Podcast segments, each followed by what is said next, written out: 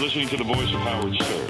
Hello, you rotten little bloodsucker. This is Alice Cooper. Hey, this is Justin from NSYNC. This is Rodney Dangerfield. Uh, hey, baby. Uh, this is the king. Oh. Hi, this is Jack. Just back up from the border for a short visit. You know what I'm talking about, pal? Hi there, and welcome to another edition of The Horse's Mouth. You're in The Horse's Mouth, and my name is John Teague. Whoever you are out there in the world, thank you so much for tuning in. Uh, I hope this finds you well. Uh, yeah, so today I had the good fortune with speaking with none other than Susie Brown. Now, for those of you that know Susie, you know um, what an amazing, beautiful, colourful human being that she is. Um, a life of a life well lived, still well lived. Um, great friend. I've known Susie now for, I don't know, the good part of 25 years. And just, it's, it's nice to be on a journey with her, you know, dovetailed different sections of my life with her life, and um, had some pretty wild times, and um, and and today some some some good chat times, you know, like we all grow and evolve. Uh, so I won't waffle on too much more about that. I'll let you just experience uh, my conversation with Susie, which I just loved. Um, so uh, what else? Um, well, AI is frightening, isn't it? If you're not frightened of AI, I, I don't know. That's the dog drinking. She must be thirsty. Um, if you're not frightened of AI, I mean, I don't. I'm frightened of AI. I'm not frightened. I'm frightened of lots of shit. That's not true. I was going to say I'm not frightened of much, but there's a few things that frighten me. Um, but AI is definitely up there. Now, what the fuck with humans, right? What do you think that human beings, like, we just think, yeah, like let's invent something that's kind of not real that'll end up being smarter than us and do our work for us. Like i'm inherently i'm pretty fucking lazy. I'm lazy. Like at my core i love to drink coffee lie around. That's an oxymoron. Um, but it happens. And uh, you know binge on netflix chill out surf. I like the simple life. So the thought of ai doing everything that i don't want to do is sounds good on paper, but when you really think about it and you think about the destruction that humans are causing on Earth, and you invent something that's going to think, well, hold on, what the fuck are you guys doing? If you invented us to be smarter, it's pretty clear that you guys are the ones that are fucking it up. I mean, how can that not be like, I love humanity, but how can that not be the natural thought of this smart I don't know what they are. They look like little smarties, tiny little smarties, all thinking together. Um, and, and and then those smarties turn into like some sort of fucking weapon. I don't know. I mean, I've seen Terminator. I know where this goes. And so then when you read the BBC the other day, I bookmarked it, but I don't know where it is now. You read the BBC and, and they're thinking about uh, AIing the. Um, you know when the, the the the so when the bombs are coming in, the anti anti missiles, the, anti missiles, yeah, really smart wording there. Um, that's try defense system, the anti defense defense system that the AIs are in charge of now. They're going to have to America's going to have to make its defense system AI to combat other countries' AI offensive systems. Like, that's fucking Skynet or whatever it is from Terminator, is it not? And that's in the BBC. And we're supposed to just swallow that? Fuck. Anyway, um, I could go on, there's more, but I won't. I won't because I don't want to give you all anxiety that I'm suffering about the AI right now. Um, but really, I mean, why, if we are naturalistic, we are part of nature, why do we think we are apart, apart from it when we are a part of it? And we know that when we're in nature, we feel connected. When we're looking at, you know, when we boil it down, we're still animals. Yet we think that this thing that's not, I know I'm not, I know if you're listening to this, you're, you're probably not on the AI team, but uh, it just it, it bamboozles me um, do do what with that you will. Fucking hell, I'm lost for my words today. Anyway, whoever you are out there, I hope you are well. Just food for thought. Like, you know, do we have to swallow everything that's coming? Like, uh, I, I, I constantly hear it from people. Just take it. It's the future. It's just what it is. You can't stop it. You can't stop progress. But, but is it right? I mean, I don't know. I'm a little bit lost with it because, although Star Wars is pretty good, I do like Star Wars, and the thought of Star Wars is cool. Um, but then that's the the Jedi is plugged into nature. That's the Force. Uh, I'll shut up. I hope you enjoy my conversation with Susie Brown, and uh, I'll see you on the other side. All right, adios. You think this is, is interesting? Wow. Wait till you hear two hours of crap. a complete and total farforama.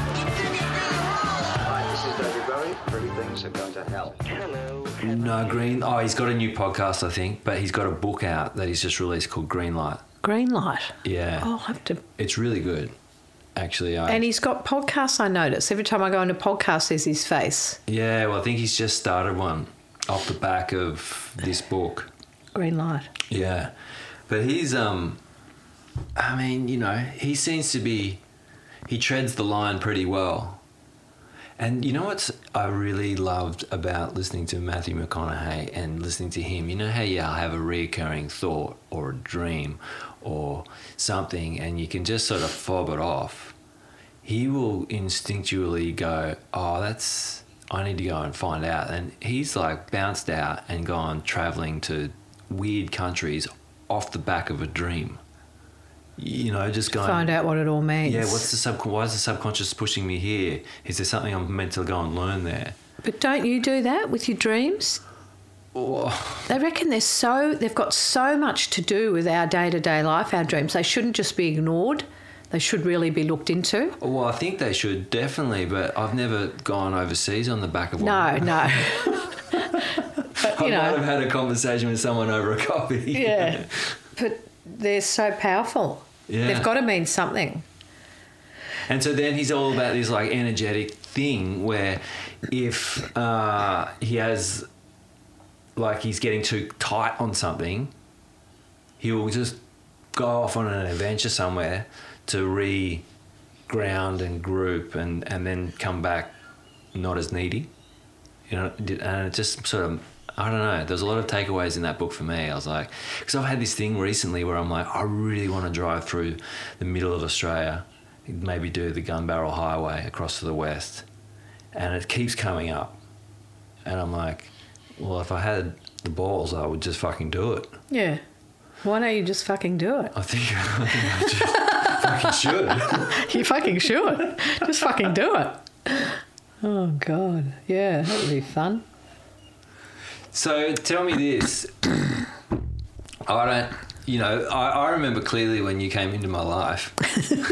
I remember clearly when you came into my life doing uh, somersaults off the bar. really good somersaults. Really?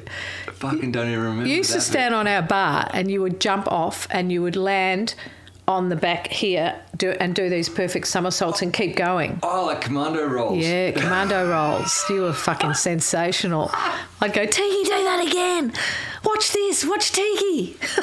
He's really good.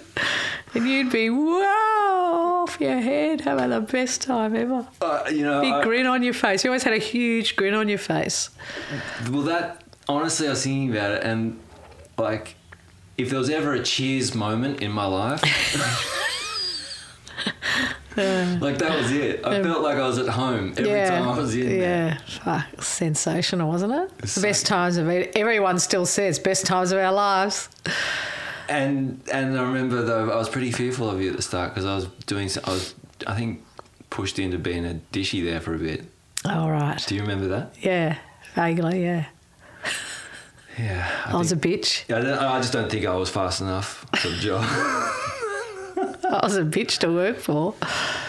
God, I was a shocker. but you were great to pu- drink with. Yeah, yeah, good to drink with. Yeah. Didn't really know how to do do uh, staff though. Wasn't really good at that. I had no patience. Oh God, it's a nightmare thinking about that. So good. Yeah. So um, now we came in there, but growing up for you, did was Torquay always part of your life? Yes, yeah. Dad, well, I said Dad started coming down to Torquay when he was 17. That was with the Wesley swimming team. And then he met Mum and brought her down and they got married. Um, and they got a campsite, Torquay, and we've been there ever since. And now the third generation of us are down there, all grew up there. 69 years, Mum had the same campsite. 69 years. She's 92 now and she's stopped camping five years ago because it all got a bit much. She still goes down there because my niece and nephew have got campsites there which were handed down to them from Gladys, Gladys Nichols, China's sister, whose mum's best friend. Well, they're all, all, all those people are dead now. Mum's, mum's, there's about four of them left in the that were in the camp from Vargas Vein Valley, we called it, camping area. and there's four women left, but they're all 92, 95. So we, yeah, I was two weeks old when mum and dad brought me down to the camp, took me down to the camp. So was my sister. So we were two weeks old and we grew up there every weekend, every Easter, um, every holiday. And then our kids all grew up there and now their kids kids are all growing up there. So it's the history of that camping area is just huge. And for so many people, Yeah. it's been such a like institution of sorts. I met, I still know people I met there when I was a kid, you know. Um, but yeah, it's huge institution and, and just such a perfect way to grow up. You know, you'd grow, you'd wake up listening to the surf every morning from when you were really little, and birds tweeting. You know, and that was when the ice chests used to come around, and you go and get the ice, big blocks of ice for the Coolgardie ice chest. That's how, that was the fridge. Did you know what they were? No. They were like wooden boxes, and you'd put the ice in the a section at the top, blocks of ice that big, Yeah. in the section at the top, and shut the doors, and the bottom would be cool from the ice block. That was the fridge. And what did they put in it? Beer. Oh, yeah, of course. Oh, they had they had eskies for beer, and I yeah, um, milk and stuff you use for it fridge. cool, Yeah, yeah, yeah. that's that was our fridge in the camp, and you'd wake up in the morning to. Herald, Sun and the Age. And the paper boy would be going around with the papers, and you'd all run out with sixpence. Sixpence used to buy us a paper. Yeah, it was it was just sensational times. Isn't it a trip though? Like the, the um, how much more communal life was Mm. and engaged with people, whether you knew them or not. Yeah. You knew everyone. You know, in the end, you knew everyone. And they're all still good friends now. You know, a lot of them are passed, but, um, you know, those families will always be in our lives that we met there 60 years ago, 65 years ago. Yeah. Um, and, you know, those women all lived to a really old age. And I reckon it was the cold beer, the parties, and the ocean air, you know? They used to sleep outside. Uh, uh, Norma Walker, who's Sprinty's wife, Sprinty and um, Jim Wall were two of the founders of the Torquay Surf Club. So they camped near us, and Nor, Nor, Sprinty died a long time ago, but Norma used to sleep outside under the stars. She till she was about ninety three when she died. What, what with a swag or what yeah, do you mean? yeah, just with the swag. But she and they drank and they partied and they laughed and they smoked and they went to the beach every day and they all lived to ripe old ages. Not the men, but the women. And they always put it down to the sea air, the beer, and the laughter. You know. Do you think it was because they didn't quite drink as hard as the men? They had Maybe. new tolerance a bit more, or maybe not. Yeah, know. no, they didn't drink as much as the men. The men were big drinkers, and they all died, at a, you know, years ago. But then you hear of fit people dying super young too. You know, you Yeah, just don't know. yeah. But I think the sea air just keeps people young. You know, it's so good for you. It's so therapeutic. I remember when I was 18 and living in the West, this older guy that I used to hang around with and surf with a bit, he used to tell me to have a tablespoon of salt water every day to keep the youth. And I believed him for ages. Did it not work? I don't know. He was always having to lend me this bloke. Just- Well, there's something in it. yeah. It's salt. I think you just, if you're in the ocean, you're sort of just having it anyway without trying. It's so good. Yeah. Yeah, it's good for everything. But it's a reset. It's just something in the negative ions, yeah, Mm. in the water. Yep. So then, um, and how was school for you?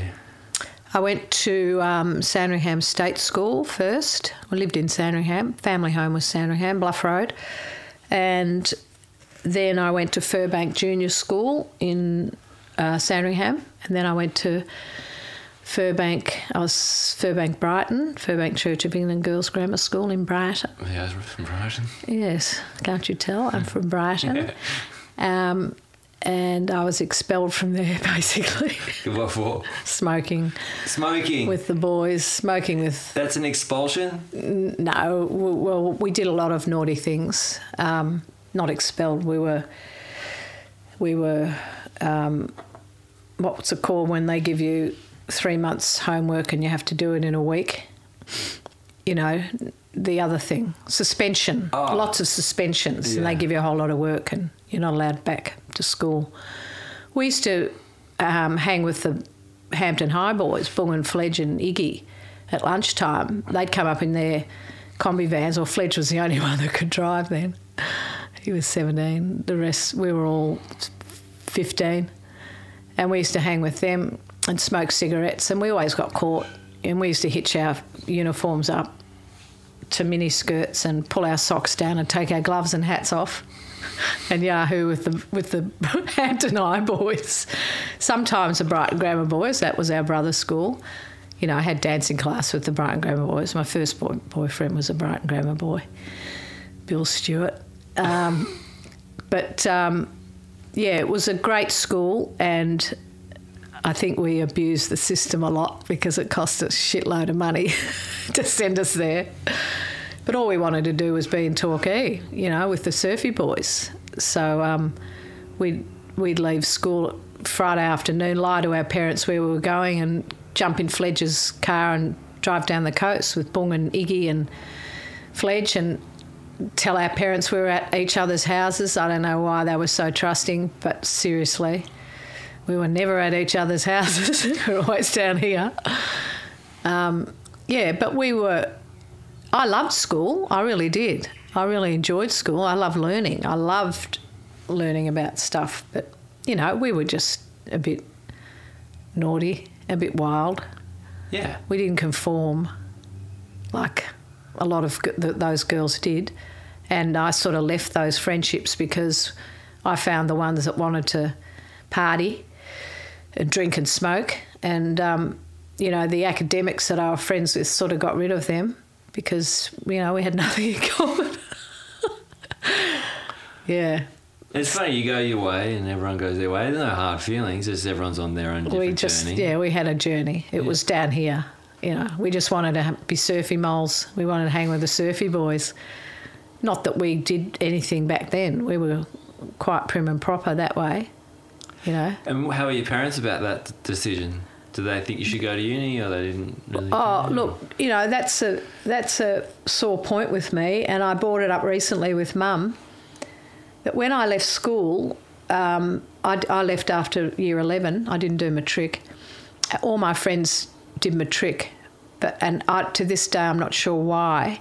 I just thought that I couldn't do it, but I probably could have killed it really.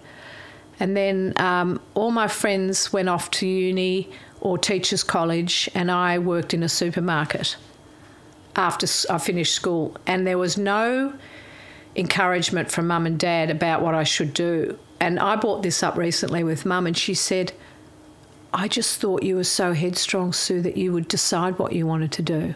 And nothing we said was going to sway your decision.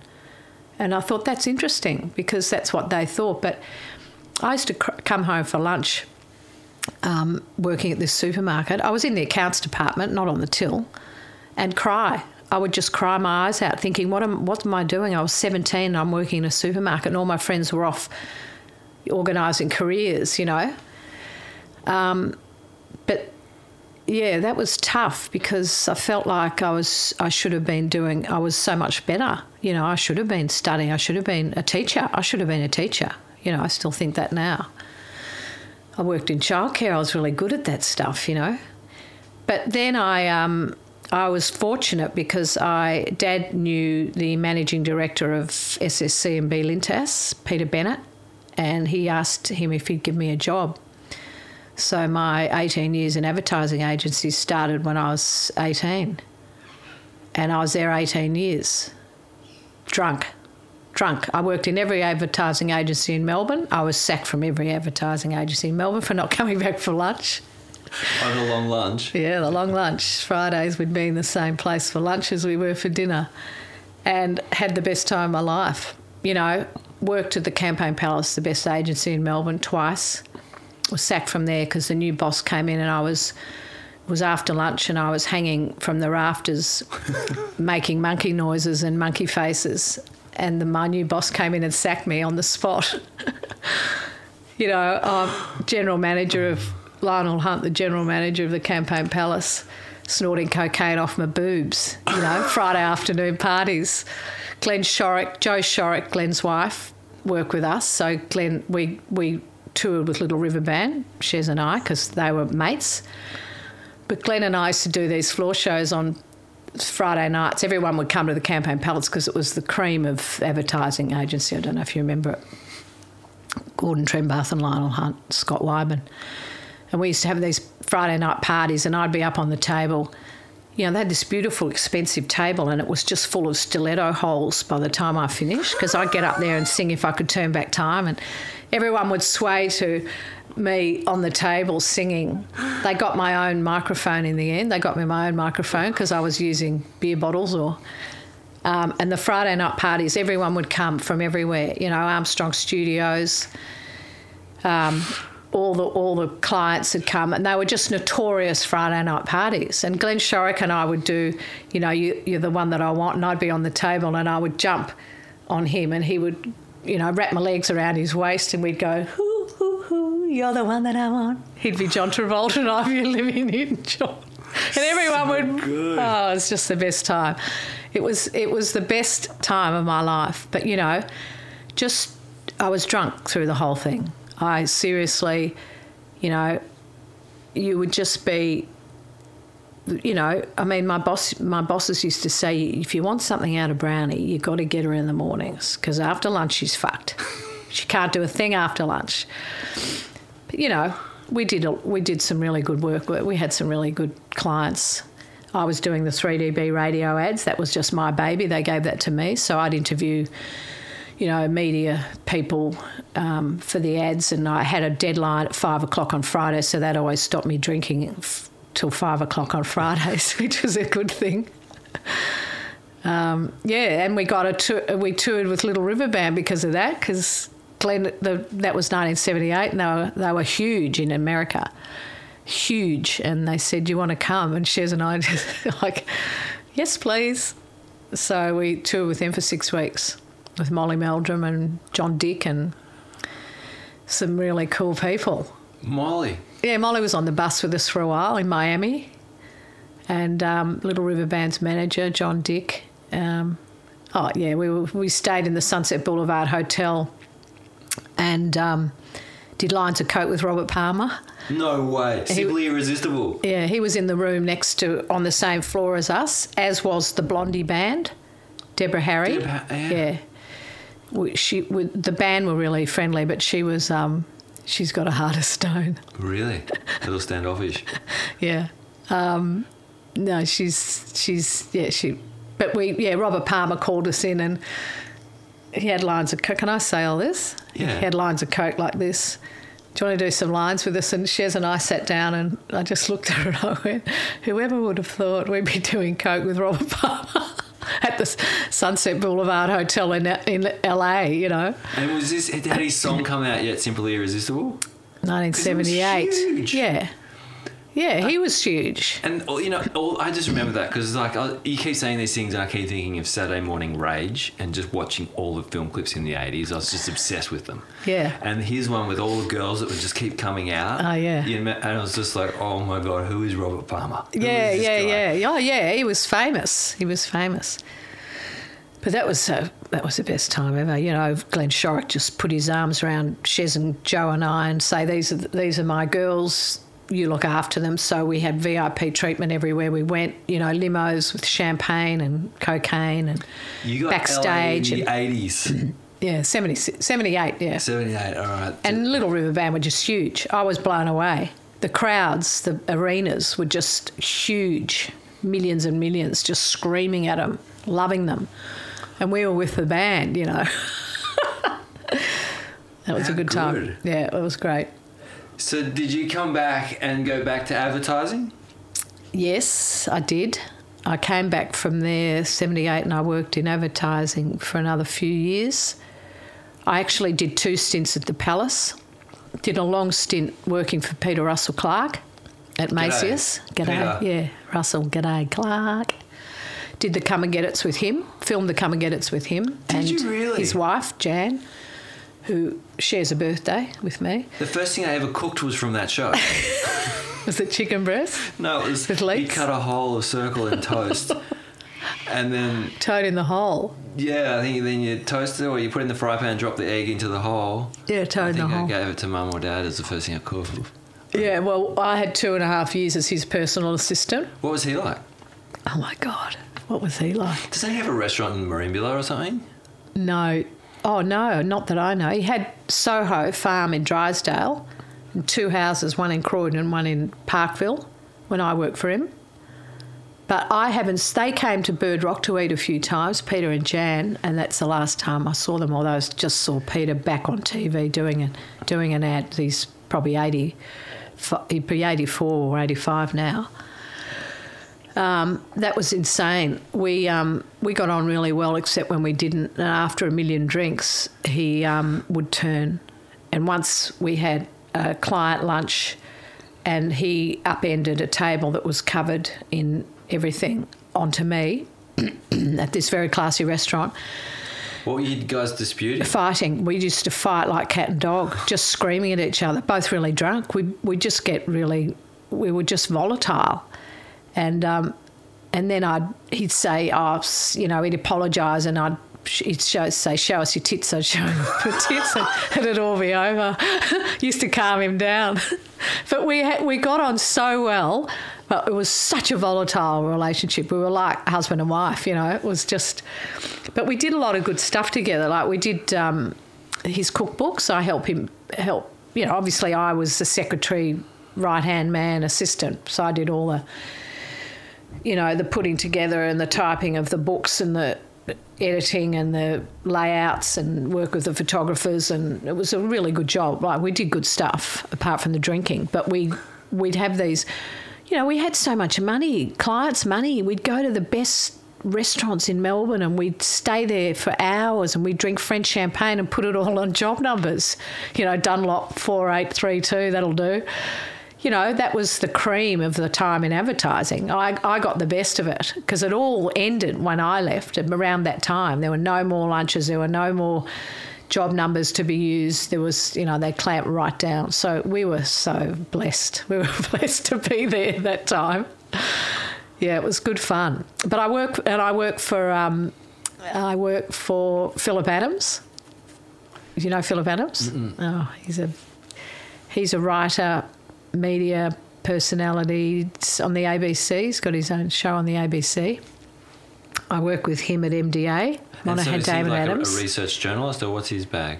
Philip Adams is he's a really well known journo started off as I feel bad. Uh, yeah he's he's uh, journo author um, present, radio presenter he's done a lot of stuff Mm.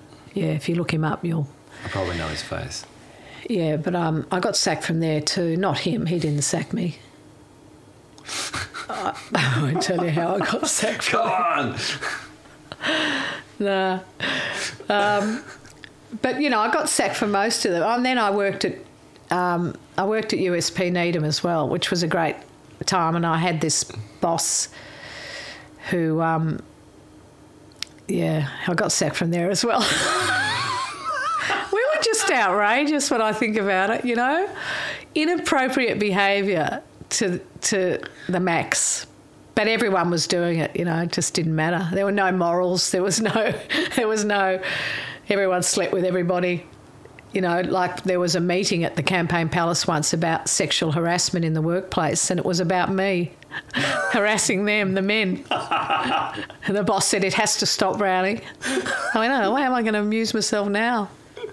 Brownie has to stop sexually harassing us. you know, because my line be, suppose the fuck's out of the cushion and you want to see my tits. Everyone saw my tits. Well, same at the Rock.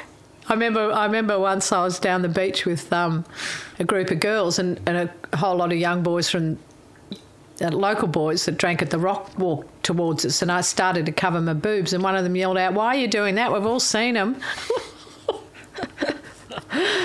they were good back then. Now I get bruised knees. they were great back then. Um, yes, so 18 years in advertising. Um, I didn't know that. I didn't know any of this. How did I not know any of this? Or maybe you did tell me one night and I was drunk. yeah, maybe. But yeah, that was a long stint. Um, and then I met Gary um, and moved to Torquay. I think just after that, that was 1989. Where did you meet Gary? I'd known Gary for years because he was. I got married in between all that. Six years married to Tank, Emily's dad. Um, he was a good mate of Tank's. They used to share a house in Phillip Island, Gary Brown and my ex husband. And Partying with the Skyhawks?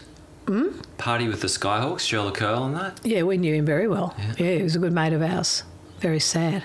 Yeah, good mate of ours. Tank used to surf with him a lot down at the island. And Clemmy, Clem Bell was down there then, Terry Clem. Yeah. Um, and then um, I, uh, Tank and I used to drink at the Bleak House Hotel in South Melbourne, and Gary's parents owned that. So I used to run into him there. And then Tank and I used to visit Gary in Torquay. And then when Tank and I broke up, I ran into Gary at a party just round the corner from here. This is like, it was probably over a 10 year period I kept running into Gary Brown, but still nothing happened. You know, g'day, Gaz, how are you? G'day, Suze. You know, nothing ever happened. I, I never would think I'd be with anyone like him, you know, like, it wasn't really my style. And- What do you What do you mean by that? Oh, because I sort of went out with um, in Melbourne. I all my boyfriends were either, except for the surfy crew, which was a, a totally different part of my life. But my normal life in Melbourne was with Haileybury boys. You know, very good-looking Haileybury boys. I went out with, or Brighton Grammar boys. But they were private school boys who were always good-looking. You know, with lots of money. And then there's Brownie, who had these who just looked like a homeless person back then. he really did. So he wasn't really my type. But um, as soon as, and then I ran into a party round the corner from here, and I was single, and he was single, and um, the, he came down to the camping area the next day because Emily was five when I met Gary, and he, she was down in the camp with Mum, uh, and I was, and he came down on his bike uh, to pursue me, and on his bike he had a slab of dyed ale. And Dad, to the day he died, never forgave Gary for bringing down diet ale, even though they drank it together. What is diet ale? Yeah, it's it's ale with no sugar, I guess. But it was still alcoholic. It's alcoholic. Yeah, yeah, yeah, yeah. But Dad Why did he was buy a good. diet ale? We don't know. Dad was a big beer drinker, and he's just he's going, Sue. I don't think he can be with this this man. He he drinks diet ale, you know. But anyway, they drank the slab, and then I went out with him. A week later, it was New Year's Eve. It was my first date with Gary, and we went to a party around the corner in Wamba Park. Um, and he was all dressed up in a suit and he was thrown in the pool. I'll never forget this, my first date, and he was thrown in the pool. And when he came up in his suit, he was one of the first to be thrown in. And when he came up out of the water, he had these two big green candles hanging out of his nose. And I thought, you know what? I just laughed and I went like this, you know. I mean, I must like this guy because any any other time I would have walked away. that sort of thing's just no, not right, just so wrong. Anyway, that was our first date, and um, I went out with him. I came down every weekend, like I was leaving the advertising agency early on Fridays and getting back later on Mondays, spending the weekend down here. And Em would go to the camp, and I'd or she'd come with me to his place in Follett Street, just around the corner, where we our family home.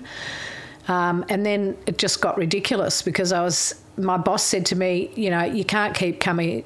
This one morning, I came in so hungover, you know, at ten o'clock um, to the agency that was in St Kilda Road, and I had a, an old faded rip curl t-shirt of Gary's on and UGG boots, and I reeked of alcohol. And my boss said to me, with all due respect, Brownie, why don't you just move down there, you know? And I thought, yeah, why don't I? so we'd um, just before that, my flatmate, when I left Richard Tank, Emily and I moved in with an old friend of ours, Gidget, who was gay, and he was we were we he became like a father to Emily. Beautiful man. I'd known him for thirty years. Um, and we were really happy, the three of us, in North East Brighton. We lived, um, and just after that is when, um, anyway, Gidget committed suicide and died in my arms. He, he'd taken 68 quinine tablets and a bottle of bourbon, and I got home and he said to me, because my line to him was, "I oh, shut up, you fucking old drama queen." You know, it was just, and he he answered the door with no clothes on and said, "I've just killed myself," and I said, "I oh, shut up, you fucking old drama queen," and he had, and I lay down with him, and um, thought I got to call an ambulance because he said have a look in the dustbin, and there was this empty bottle of quinine tablets. He used to have quinine tablets because he went to New Guinea a lot, and he'd and it was empty, and I knew it was full. So he'd taken sixty eight and drunk it down with a bottle of bourbon. So he died on the floor of, of our house. So that was horrendous, obviously. And Oh, then, and, and just as that happened, I met Gary and he said, Come down, what, you just come down and live. So I had nothing in Melbourne. I'd lost, I'd had my second DUI, so I had no license. Campaign Palace gave me this beautiful, sensational pink and black two wheeler bike with um, a basket on the back for my cask, they said. Perfectly, perfect size for my cask. Um, no license, no flatmate. So, yeah, we moved down. Emily and I moved down. She was five. So that was um, the beginning of my time living here. No, sorry about, about. I feel so sorry for. Did you, did you know he was suffering so badly? Not really. Look, he was he was a bit of a loner. Like he had a million friends. All our crowd were all his friends as well. Lots and lots and lots of mates, but I don't think anyone really took him seriously. And I think he was asexual because he didn't sleep with men. He used to go to gay um, saunas and come home and cry in my arms. He was so depressed about having to go to gay saunas, but he wasn't sexually active with women or men. I think he slept with one woman. So he was just lonely. But he was one of those characters who I've said a lot about him in my book actually. He he would throw his head back and laugh and he was immaculately dressed and looking and his clothes were always beautiful and he had he worked for Jeff Bade Fashions because Martin Bade's a good mate of ours. So he worked in Flinders Lane in the in the rag trade, and his he had impeccable taste, and he was always smelt beautiful, and he'd smoke with a cigarette holder and drink the best wines, and big drinker, huge drinker. Um, but always throw his head back and laugh. He just had this beautiful aura about him, you know, and every time he'd laugh, everyone would laugh, you know. And it was all an act because he was absolutely miserable. And he, I rang him that day and I said, um, We've been invited to Kim's for dinner. And he said, Oh, I've got other plans. And that was to kill himself. But I didn't believe it until he actually died. I was still thinking, I was still going, come on, Gidget, if you, I kept saying, if you die, I'll never speak to you again, you know. Still thinking that he was not going to die. So that was just horrendous. And we had to, you know, the cops came and um, I had a bong with flowers in it, so they're saying, you know, the questions. Did you give him drugs? Do you do drugs here? Why is that bong there? I said it's got fucking flowers in it, you know. And the counsellor came and sat on the bed with me, and you know, it was just like, thank God Emily wasn't there. Um, it was just, is this really happening? You know. And then I had to ring his parents and all our mates, and no one, no one could believe it. They just thought I was bullshitting. What do you mean? What do you mean? You know. Um, yeah, it was awful. I look at the 80s so, you know, I was a kid, but so fondly, but, you know, like it was, I think it's such a special time, but such a time when so many people suffered that were in minority groups hmm. because no one was, not everyone was as open minded as they are today, and we didn't know as much about hmm. in mental health and, like, you know, sort of a. Well, it was ignored. You know, he had a great group of friends called the Gay Young Bachelors. He was the only gay one. The others were just blokes who drank a hell of a lot and partied a hell of a lot and got rid of their girlfriends or wives to do so, you know. Gidget was the only gay guy. But they all called themselves the gay. The Gay Young Bachelors. We used to have these. Yeah, it's Yeah. just as a lark. We used to have these parties in this house we rented that would go for days, you know. And they were all just, it was, uh, I mean, my whole life has been surrounded by really heavy party animal drinking, dope smoking, and in later years, drug taking lunatics. You know, what hope did I have? That's what I grew up with. And you know, the first time I opened my eyes and recognised anything was, you know, when I was a baby, obviously, and everyone around me would have a drink in one hand, a fag in the other. You know, like Boothie and China Gilbert and Dad and all all the blokes and the women, they all chain smoked. And that was my life growing up in the camping area. It was so much fun, but it was just normal to have a drink in one hand and a fag in the other. That's what everyone did. So, you know, apart from be- probably being born an alcoholic, it's like, wh- where, where else was I going to go? You know, it was like the norm. Yeah, well, I mean, mum professes these days that she smoked a fair few darts when I was in the tummy. You know, Yeah. this is the norm of the time, I think. Yeah. Well, I drank. I mean, I drank. I tried not to drink through my pregnancy, but because I was an alcoholic, I did. Not that there's anything wrong with Emily, I don't think. She's she's got addiction to sugar, and always has. So you wonder, don't you? Well, I'm super partial to a cigarette. More a rolly these days, but like I see them, I'm just like, fuck me, that Yeah. looks good. I wish I didn't because they go Yeah. against everything other aspect of my life, but blah, blah, blah. Anyway, so you got to Torquay Yeah. and you, and then we had um, I didn't know what to do with myself because obviously I didn't have a job and I and I'd always loved cooking. I, like I'd cooked from when I was about eight. I had um, Sue's Diner, Dad used to call it, and I would write out menus on Saturday and Sunday mornings. I'd write out menus for the family and take it into their bedrooms. So it'd be like, you know, eggs done two ways or one way, and um, fruit salad, which would be an apple, and uh, tea and coffee. And Mum said the first time she ordered tea, Dad ordered coffee, so I put coffee and tea in the teapot and filled it up with hot water and poured them, poured them that. perfect. That was that was Sue's diner. So I was I always loved cooking, I guess. So when when I moved in with Gary, we didn't know what to do with ourselves. He was um, still being a he had a tractor. He was a post hole driver back then, putting fences in in farms and stuff. That's what he did. And he worked at the golf club behind the bar. Um, and I said, why don't we do a cafe? And so we bought that funny little cafe in um, the arcade in Gilbert Street called Brownies because both our surnames were Brown. Well, I have an E on mine, he didn't.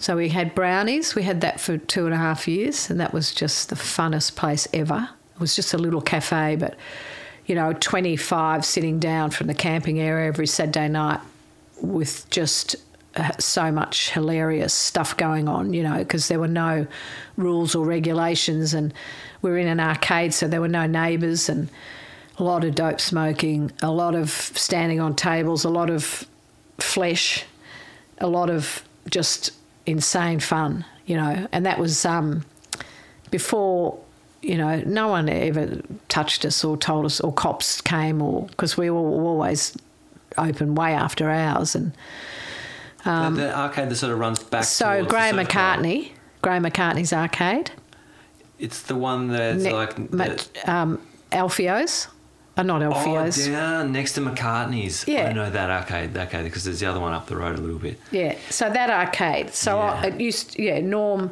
Norm um, Brown's. Runs into IGA. Yeah, Yeah. yeah, there. So um, everyone loved that place. It was like the best kept secret in town, you know, and the food was really good.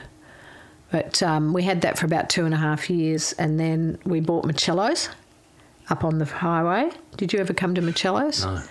So next to Rip Curl, there's that three shops. It's an ice creamery and then two other shops. I think it's a called pizza. There for a bit. Yeah, where Spooners was, we were. Yeah. So we bought that off Norm Schrober and we were thrown out of there because we could, couldn't pay the rent. He changed the locks on us. There's some stories of Michello's that are just would blow your mind what went on there. Did Johnny Smith work there sometime for you? Johnny Smith worked worked for us at The Rock. I thought he might have been at school done some work for you at that Michello's. No? Don't think so. Okay, we had yeah. Carl Carl Waddell and Oh, Carl. Carl worked for us. Yeah. OCD Carl. Carl, there's a pizza. He'd go, hold on, because he had three more knives and forks to wrap. Like there was a pile this high, but he had three more and he couldn't deliver the pizza until the three. Talk about OCD. He was such a funny guy. I love Carl. I, we, had, we just have this amazing friendship, Carl and I, still. He's such a good musician. I didn't know. I know he's an amazing musician. He used to sit at Bird Rock and play um, and sing, sing um, beautifully, beautifully, and just like do acoustic sets, and we'd all just sit around and listen to him. Like Jackson, he did a lot of Jackson Browne songs, and he was really good.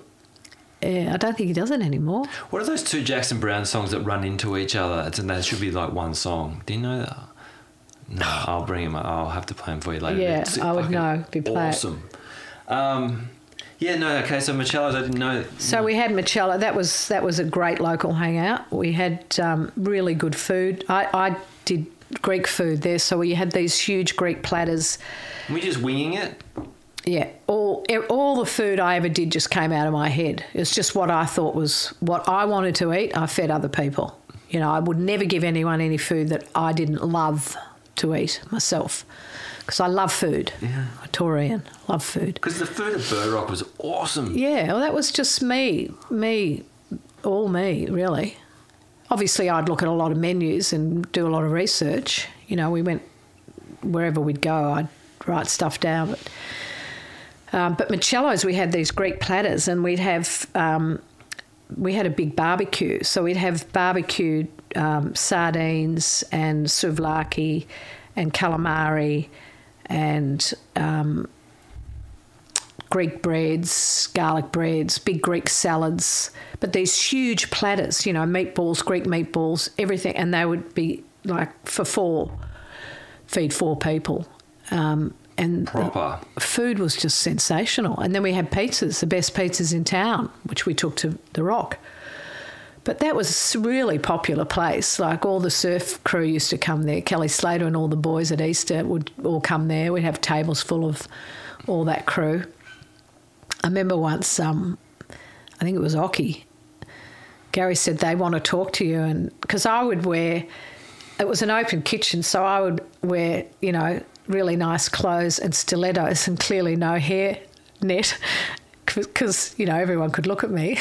so I would dress up to cook, you know, and it was just when I think about it, I'd be sweating, you know. And, um, but one day, this Gary said that you know it was Brian Singer and all these hot surfers, and they said they want to talk to you. And I think it was Mark Op- Opaluco had this fork, and there was this great big clump of hair on it. From them, I gave them all minestrone soup, homemade minestrone soup. And obviously, I don't wear a hairnet, but I don't, still to this day don't know how there was this huge clump of my hair being held up in front of me and everyone looking at me like this. and I nearly fucking died. And all I could think of to say was, well, it could have been worse. It could have been my pubic hair. and shut them all up. Oh, they would have loved it. Yeah, but that we only had a really little bar, but um, we would cram so many people into that bar. It was part of the restaurant, the bar. Um, and you know things like three o'clock in the morning, we get a phone call from a cops once we're in bed asleep, and they said you've locked someone in the dunny at Michello's. it was Tampa. She'd passed out and we'd locked up and gone home, and she she was still there. And she came to, and, and everything's black, and she was locked in. So we had to go up at three a.m. let her out. Oh my god. But um, we had some crazy times there. That was a really popular place. Um, and then we, yeah, we got locked out of there. So Freddie and then we both went to work at the Rock for Freddie and Trevor. And they, um, we sold them the pizza oven. So then when we went, when we bought it, we had our pizza oven there. So the, the good pizzas kept going, you know, and they were, they were from Norm Schrober, who bought, sold us Michello's, um, had the recipe from Topolino's in Fitzroy Street for the pizzas, and that's that's there's still still I don't know if they're still doing pizzas. They're not actually, but right through that whole time at the Rock, they were based on Topolino's. That's why they were so good because they had all the sauces that they used to use, and and then we added Topolino's was huge. yeah, well, it was their their recipe basically, and then I did the, you know, the um, Torquay Tantalizer that we sold a million of, and the Acropolis, the Greek pizza, and the smoked salmon and avocado, and um, red onion, and you know, gourmet. Oh, that was so went off. They went off. They loved them. And um, you know, we'd serve, we'd send pizzas home to people with six pack of beer and a couple of eckies, you know, because I remember I was in um, Byron Bay. I think I've told you this. I don't know. After we sold the rock, I was in Byron Bay at the Backpackers dancing with Putu from Heartbreak High. Do you remember the actor? He's a mate. He's a Oh, does he have some scarring? Yeah, blonde, blonde surfy dude. Uh, Does he have? Oh no, I'm thinking someone else then. He was he was the lead actor in Heartbreak High, but that was years ago. And my friend Louise, my goddaughter, lives in Byron Bay with him. And anyway, he and I were on Eckies and we were dancing on the tables at the Byron Bay Backpackers. And I said, I'm really excited that I'm dancing with a movie star, a famous movie star. And he said, Well, I just met him, right? And he said, Well, I'm not as famous as you and Gary Brown. And I said, How do you know me? And he said, Oh, Kelly Slater's a good mate of mine. He still talks about this funny little bar in Jan Juc where you could buy Eckies on EFTPOS. Brownie. and we had the drug room there that the cops never went into. And years later, they said too much paperwork because they knew that there was every drug under the sun in that little back room. Cops never went in. They came in so often, but they never went near that room. They always said, nah, too much paperwork. I just. I, I'd never had somewhere that would let me have a tab, and I think the tab was always around 400. And Brownie'd always be like, "Do you reckon you might be able to just knock a bit off the top of that before we get going tonight?" and, Brownie was so cool, wasn't oh he? Oh my god! Brownie would stand there with his hands behind his back and he'd rock on his heels and he'd have his cosmopolitan, you know, with five pieces of lime in it, the vodka and the cranberry, and five pieces of lime always. And he'd stand there with his hands behind his back and he'd rock on his heels with his head back and he'd just check out what was going on. He had that stance, the brownie stance, Papa Bling Bling. I thought he was a, a farmer. Yeah, he was. Had a full farmer demeanour. Oh, yeah, well, his family are all farmers, and he came from that background, and he farmed. Well, he drove a tractor and sort of, you know, did, he stayed in that in that scene um, where he did post hole post hole driving, you know, fencing and stuff. He must have told me some story about it one night, and in my head, I was just like, "Ah, yeah, fuck it." yeah, his parents, are, well, his sister's still there on a big farm in Goondiwindi. They've had that for about forty years. Goondiwindi, Goondiwindi pork. That's where You his know the John family are from. song? Yeah. yeah. So there, yeah, his parents are dead, but Gail, his sister's still on the farm. So we spent a lot of time up there in Goondiwindi, herding in the sheep and Where is Goondiwindi? um, over the New South Wales border in Queensland. Oh wow, right up there. Yeah, right up there.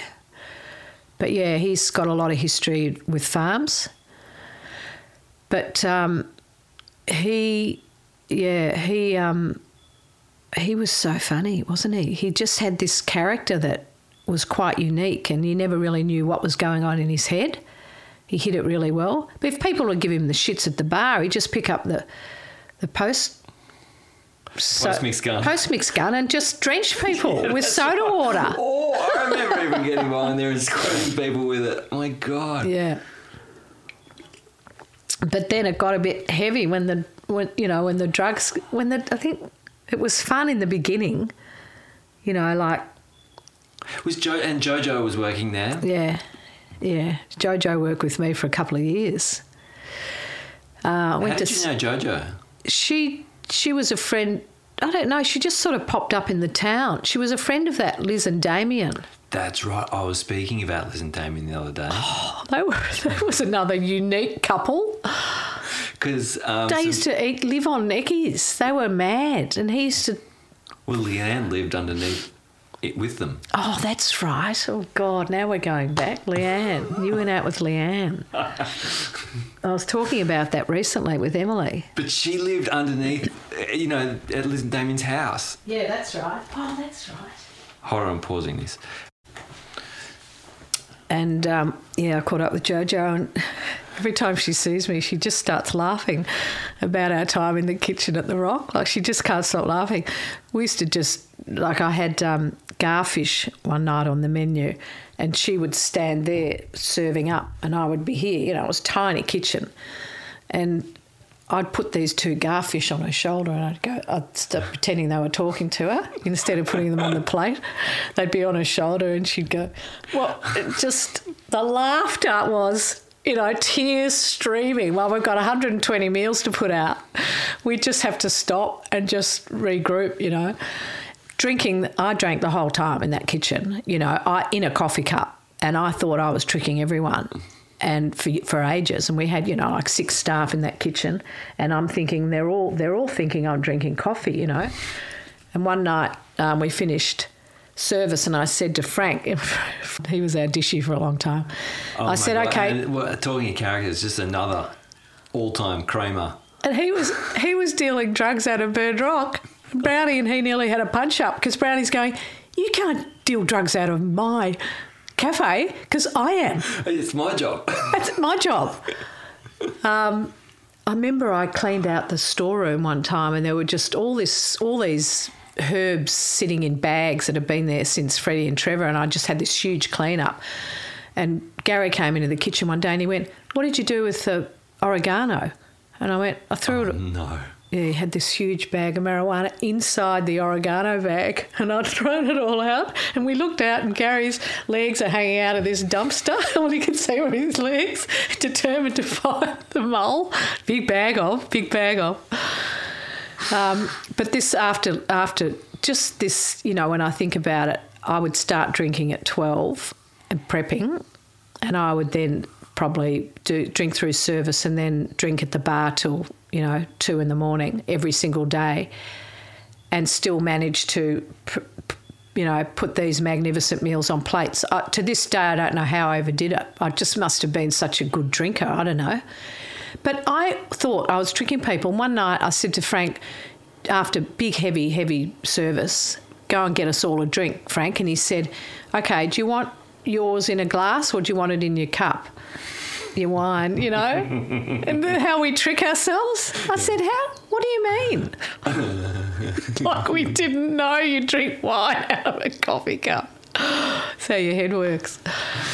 Um, but just when I think about like we never made a bloody cent in that place when you know we'd have the bar the bar would move to the kitchen and that party would go on and then the bar the kitchen party from the bar would go into our flat because we were living next door then and that would go to till dawn and and I, well Gary and I never charge anyone for drinks after the bar times so people just go and help themselves The best lock-ins.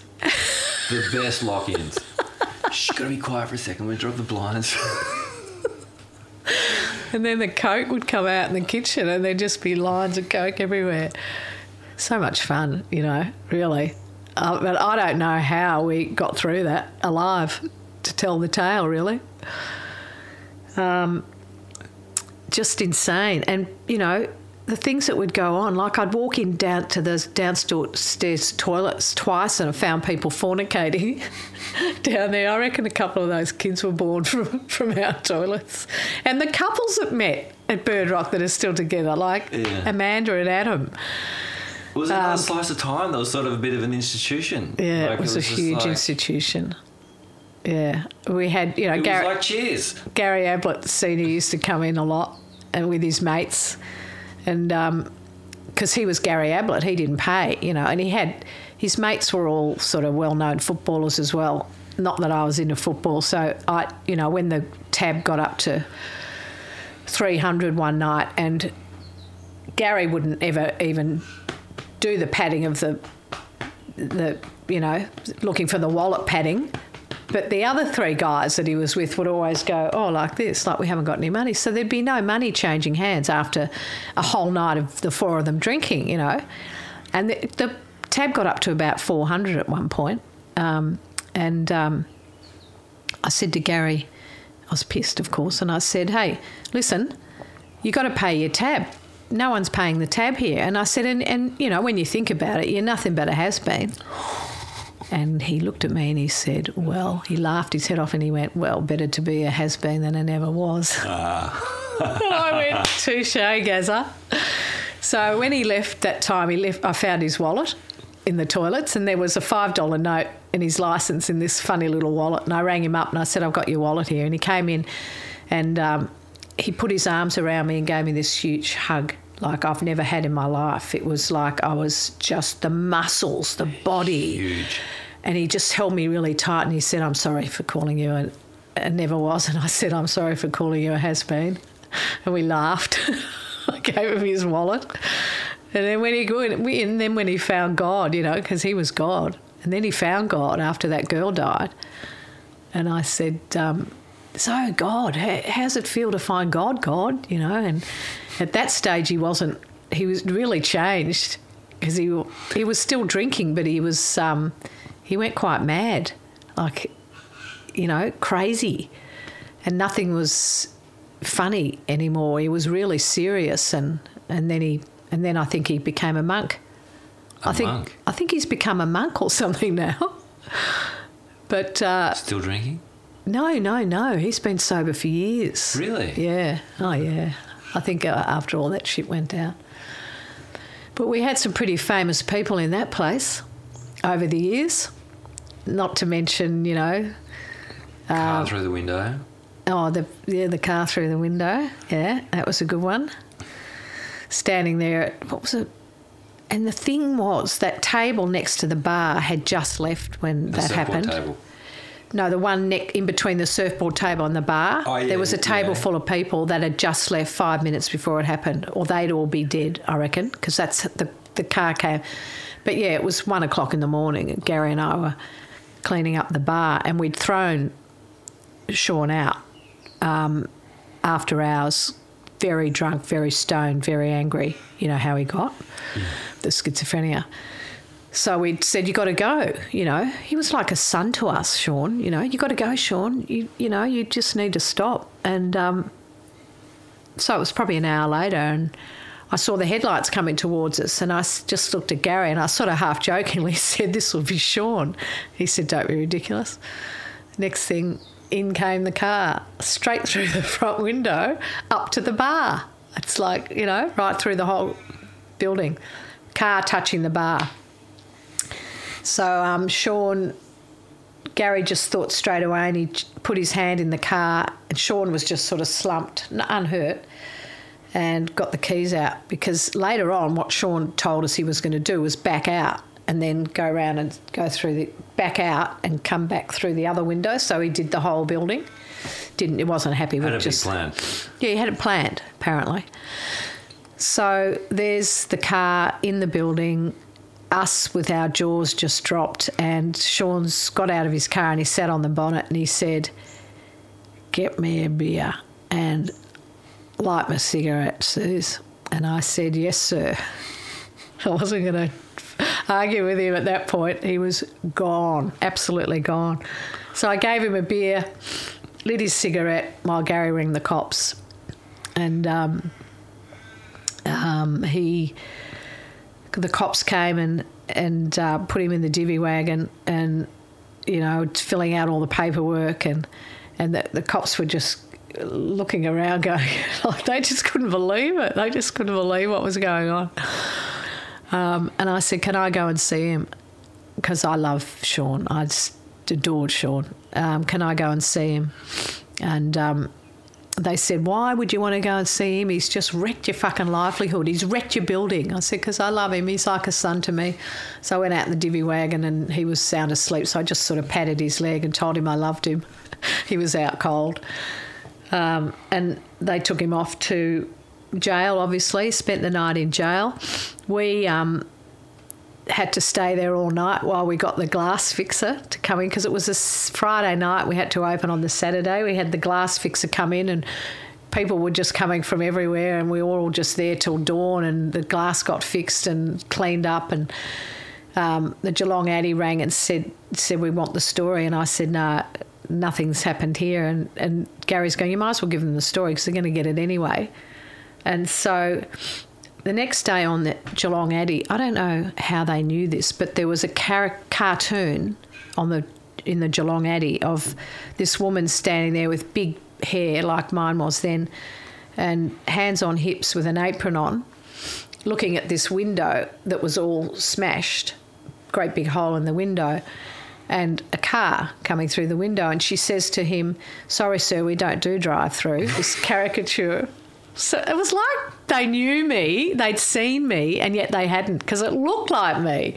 Sorry, sir, we don't do drive through. And your humour. Yeah, and uh, yeah, so so um, poor old Brooko's parents came round and paid for all the damage, Rod and Andrea, um, and he went off to jail and was banned for three months from Bird Rock.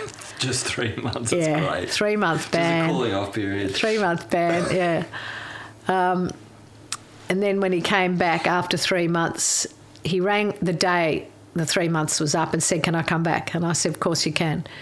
Um, you just you got to redeem yourself though, Sean. You know. So he came back and he got so drunk he vomited on our brand new star carpet in the bar that I'd got from the Geelong Picture Theatre off cuts. This you remember that cool? I totally remember. He yeah. vomited. He got so drunk he vomited. This is after he was banned for three months. This is him redeeming himself. Anyway, he got a. I gave him a bucket of hot water, hot soapy water, and he scrubbed that floor, that carpet, so much to get rid of the vomit that we had a great big white splotch there that never went away. totally different colour from the from the. He was so embarrassed. He just kept scrubbing, scrubbed the colour out of the carpet. So that was him redeeming himself. Um, but you know, I, I think we've talked about you know when he lived in that house over the road that we ended up living in. Gary and I lived in after he and his mates lived there in that court opposite Pabs. Can't think of the name of the street. He had a noose hanging in his in the garage, and he showed me at one time. We were there for a party, and he came and showed me the noose. And uh, you know, and I had this big thing. Talk to him about why do you, you know, obviously he had it in his head because of the schizophrenia that um, he wanted to kill himself. I think from from a, a long, long, long time ago, which eventually did. But he said he used to say the voices. He's just got voices. The voices told him to drive through the window, Bird Rock. They were the voices. So that's what his head was doing, which is schizophrenia, isn't it? Mm, and what's uh, when he showed you the news? What did he say? What did you say? He was just laughing, going, you know, I'm ready. This is this is here, and I'm ready for for when I want to do it. You know, which was just so sad. I mean, you knew he was going to do it. I did. I always knew he was going to do that. There was, he just said, "I can't stand the voices." I mean, you know, when you can't stand it anymore, what do you do? You top yourself, so they'll stop. Um, but yeah, really sad because such a beautiful, clever, talented gun surfer. You know, lovely boy, really. Just had this shocking disease, schizophrenia. Oh, it's such a. And he couldn't drink or and he drank, you know, when he knew he shouldn't because of because of what it did to him. Um, yeah, and then I ran into him a couple of years later up in Queensland at the Snapper Rocks comp, and he was on um, his meds, and he was all bloated from the meds, but he was fine. He had one pot of beer and he was laughing and seemed really cool, seemed really good. You know, he said the meds are doing really well and kept apologising. I never once, you know, I never once reacted as in, how dare you do that to us? It was just, I was just sad for him, you know? And he always said it was, wasn't personal, it was just the voices. It was never a personal attack. But that was talked about for a long time. One of the biggest things that ever happened in Jan Juc for a long time. I wasn't there that night, but I remember driving up to next morning to see the end. Oh yeah, yeah. We had people, lots of people Yeah, came to look. yeah, um, and then yeah, and then the once the drugs, once the eckies hit Bird Rock, I remember um, I wasn't quite sure about. I was obviously I was a lot older, but I wasn't quite sure about the eckies, and and the first ones we had were apples. Did you have apples? Um, green mitsies, white mitsies. Uh, Well, the first ones that came to the rock that we had were the apples, and they were just so fucking powerful, man. I would just pray that it would go. I would pray to God to please let it leave me, you know. just didn't know what to do, didn't know how to handle myself on that stuff. yeah, yeah. Didn't like being out of myself like that. You know, booze was okay because you could sort of knew you were safe with the booze, but those things, it, I didn't. I never felt safe. No, my first two times weren't enjoyable experiences at all. But then the third time was downstairs. Liz and Damien's at one of their parties. Oh, they their had the down- parties. downstairs dance area with huge speakers. I was on one. I was on one at one of their parties, and it was unbelievable. yeah, it was like that. night best was a turning night point you know? ever. Yeah, I like these now. Give me more. Yeah. Give me more. What the fuck just happened? Yeah. that was pretty good time. One one was um, looking after me at that party. You remember one? Yeah, yeah, totally. And uh, I, I think it was probably my first of that type. And and he was he kept looking at me and he and he would just burst out laughing and go. Because I'd go, one, this just happened, this just happened. And he'd look at me and he'd go, You're the perfect student. You're the perfect student. That's exactly what's supposed to happen, you know. and he was following me around, just laughing at me. Oh, look, here she goes. I know what's happening to her now. She's at that stage, you know. But I remember it was that- they had 6 a.m. in the morning. Suddenly it was just 6 a.m. and you're going, What happened? Yeah. And you're coming down and you've and got this euphoric feeling of just coming down and, you know, it's, it, you And you feel. really feel connected talking to people. Like ah. everything's like sort of microcosm, and it's like, oh my god, you feel that? Yeah, I feel that right now. Yeah. I want to take an Eckie now. I want that feeling again. But I remember um, But then the anxiety that would come later would be like, fuck. you just you'd lose two days, wouldn't you? You wouldn't Yeah. be able to do anything after that. No, the Eckie come downs. And all our staff, they just wouldn't turn up for work after their Eckie weekends. Or Eckie nights, you know, and we'd just be having to do everything dishing, cooking, because, you know, they just, they were all on Eckies. All our kitchen staff were on Eckies. So it's like they couldn't come to work. I was so bad until it was like the start of mobile phones. And so at like 4 a.m., I'd just take it upon myself to just walk outside and call all these people and just leave voicemails or tell them how much I love them. Yeah. It's a love drug. Like I just, you know, Dad, I just rang. I just wanted to touch base and just tell you I love you. Yeah. You'd be like, Oh, yeah. what? What are you on? I remember um, Greylow, Yeah. he's a funny man. He and his mates decided that it was a better hit if you stuck the Eckie up your bum. Oh yeah. And I looked across to the park outside our windows this night, and there's four bare bums all bent over sticking Eckies up them. Just, Shut up. just in the little reserve. I don't know why they couldn't do it inside. It was like a ritual. They're all sticking Eckies up their bum because they got a better hit. Did you know that? Yeah, I have. It works I- faster or called- something. like, it's called shelving. Shelving is. You shelve it. But that was just par for the course. You know, things like that would happen at the Rock, and you just go, oh, yeah, whatever. Like another, uh, Gary Valentine was sitting on the chair on the table another time and went straight through the plate glass window, and he was lying on the chair unhurt again, lying on the chair on his back outside the window, and Through um, the front. same window as Sean went, but the Oh other my window. God, that's a huge piece of glass. Yeah, but it just shattered cleanly, and he was lying on the ground, and he dropped his drink, and he's he was so drunk, he's yelling through the hole in the in the glass, "Sirs, can you get me a beer?" So I've walked. Through, we- we've got there was a, par- a nurse in the bar, so she was tending to him as I'm walking through the hole, giving him the beer while he's lying on the footpath because he dropped his beer. You know, to me, I'm thinking, oh, the poor man hasn't got a beer. You know. he was reciting poetry and he's just gone like this and the whole chair's gone backwards. but things like that happened all the time, you know, and you just think like when there was a fight in the bar that those local homegrown thugs, um, brothers, I'll think of their name, and they started fighting Lukey, Slow Lukey. Oh, Lukey. Um, Slow Lukey.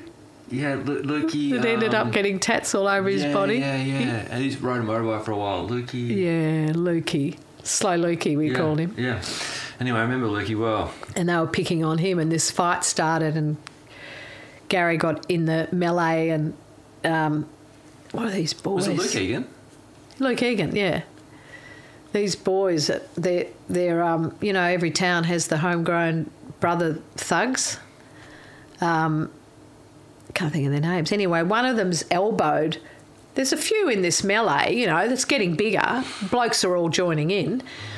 And Gary got elbowed in the head from this guy and knocked him out briefly. So Brownie's on the ground and this fight's going on on top of him. So I went to get oh, God, I can't think of their names. I went to grab him just to throw him out. He was a big guy, and I thought, this is stupid. Oh, of course, I was pissed and on Eckies, I think. And I went to grab him, and he turned around and scratched my face right down both sides. What bloke scratches a girl's face? Why wouldn't he just do something like, I don't know.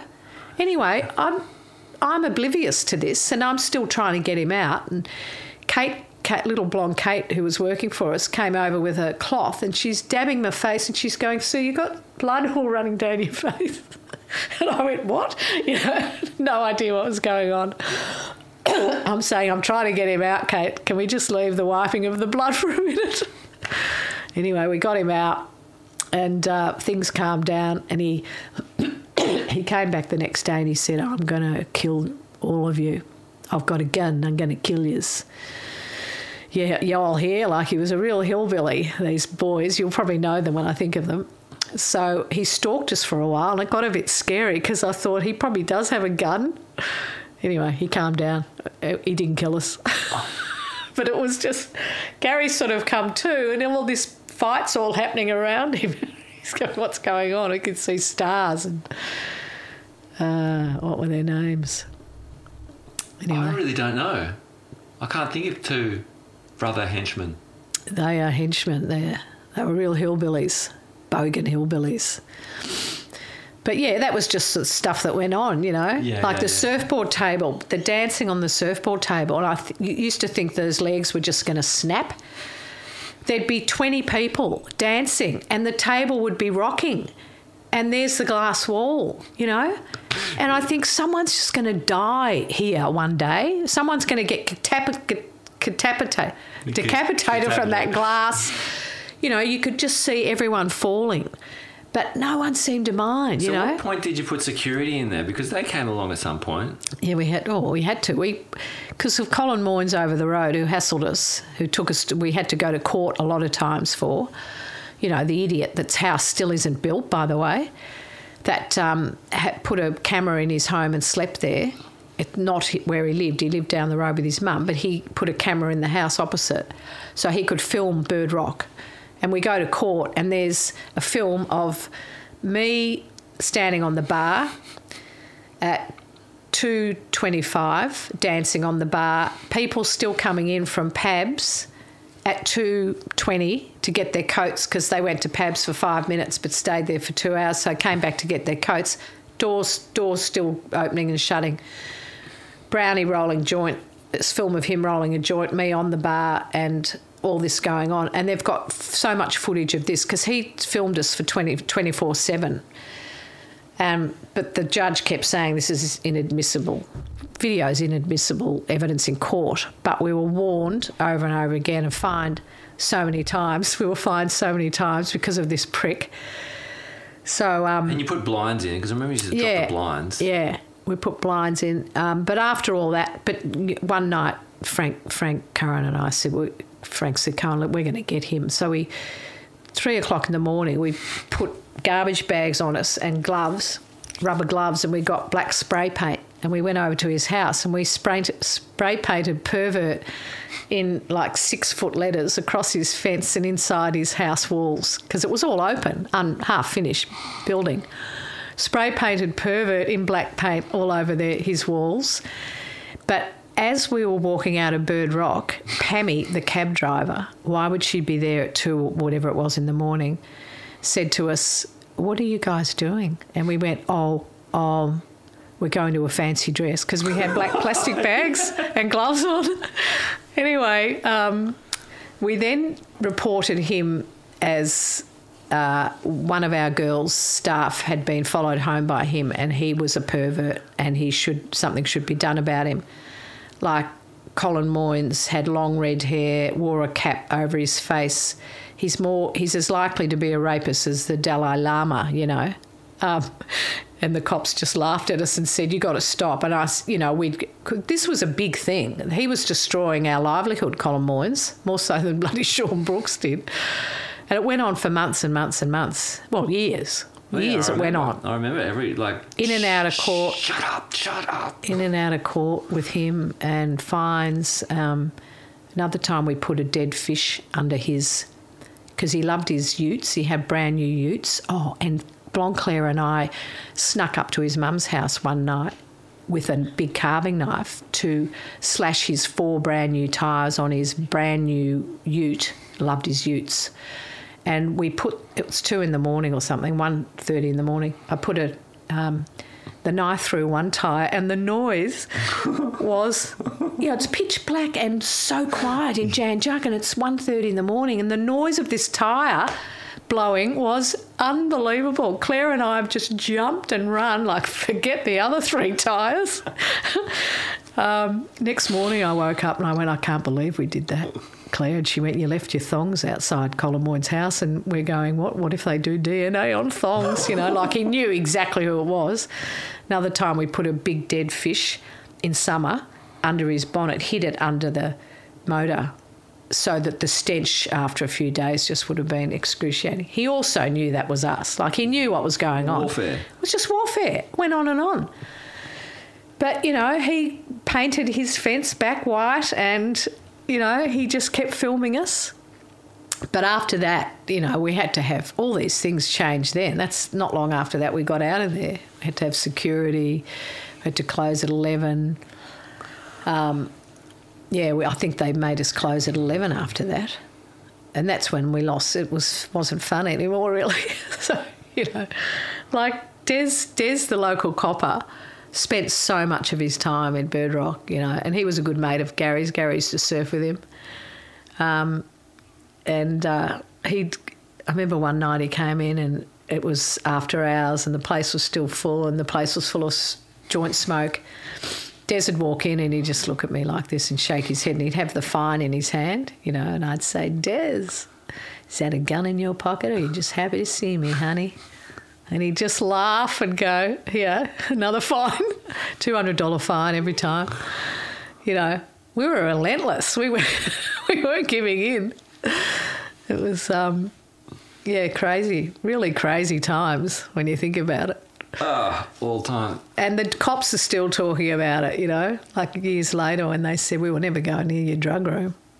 I Yeah, they remember, I knew. remember being in a lock in. I don't remember a lock in one night. Oh, lots of them. But the one night, I remember we were having. there was a fireplace in the corner. I think there was. Yeah, Canara. The yeah. Canara. We were sitting by the Canara, and, and Princess Di just died, and you were really upset. God. And I just, I was like, I was quite detached from Princess Di Yeah. for some reason.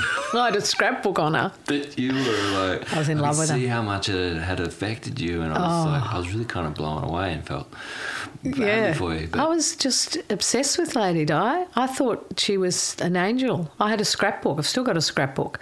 I've got that many books on my um, bookcase at home of Lady Di. They take up that much of the bookcase. And I've read everything about her. was she killed? Yep, Yeah. she was killed, I reckon. Absolutely.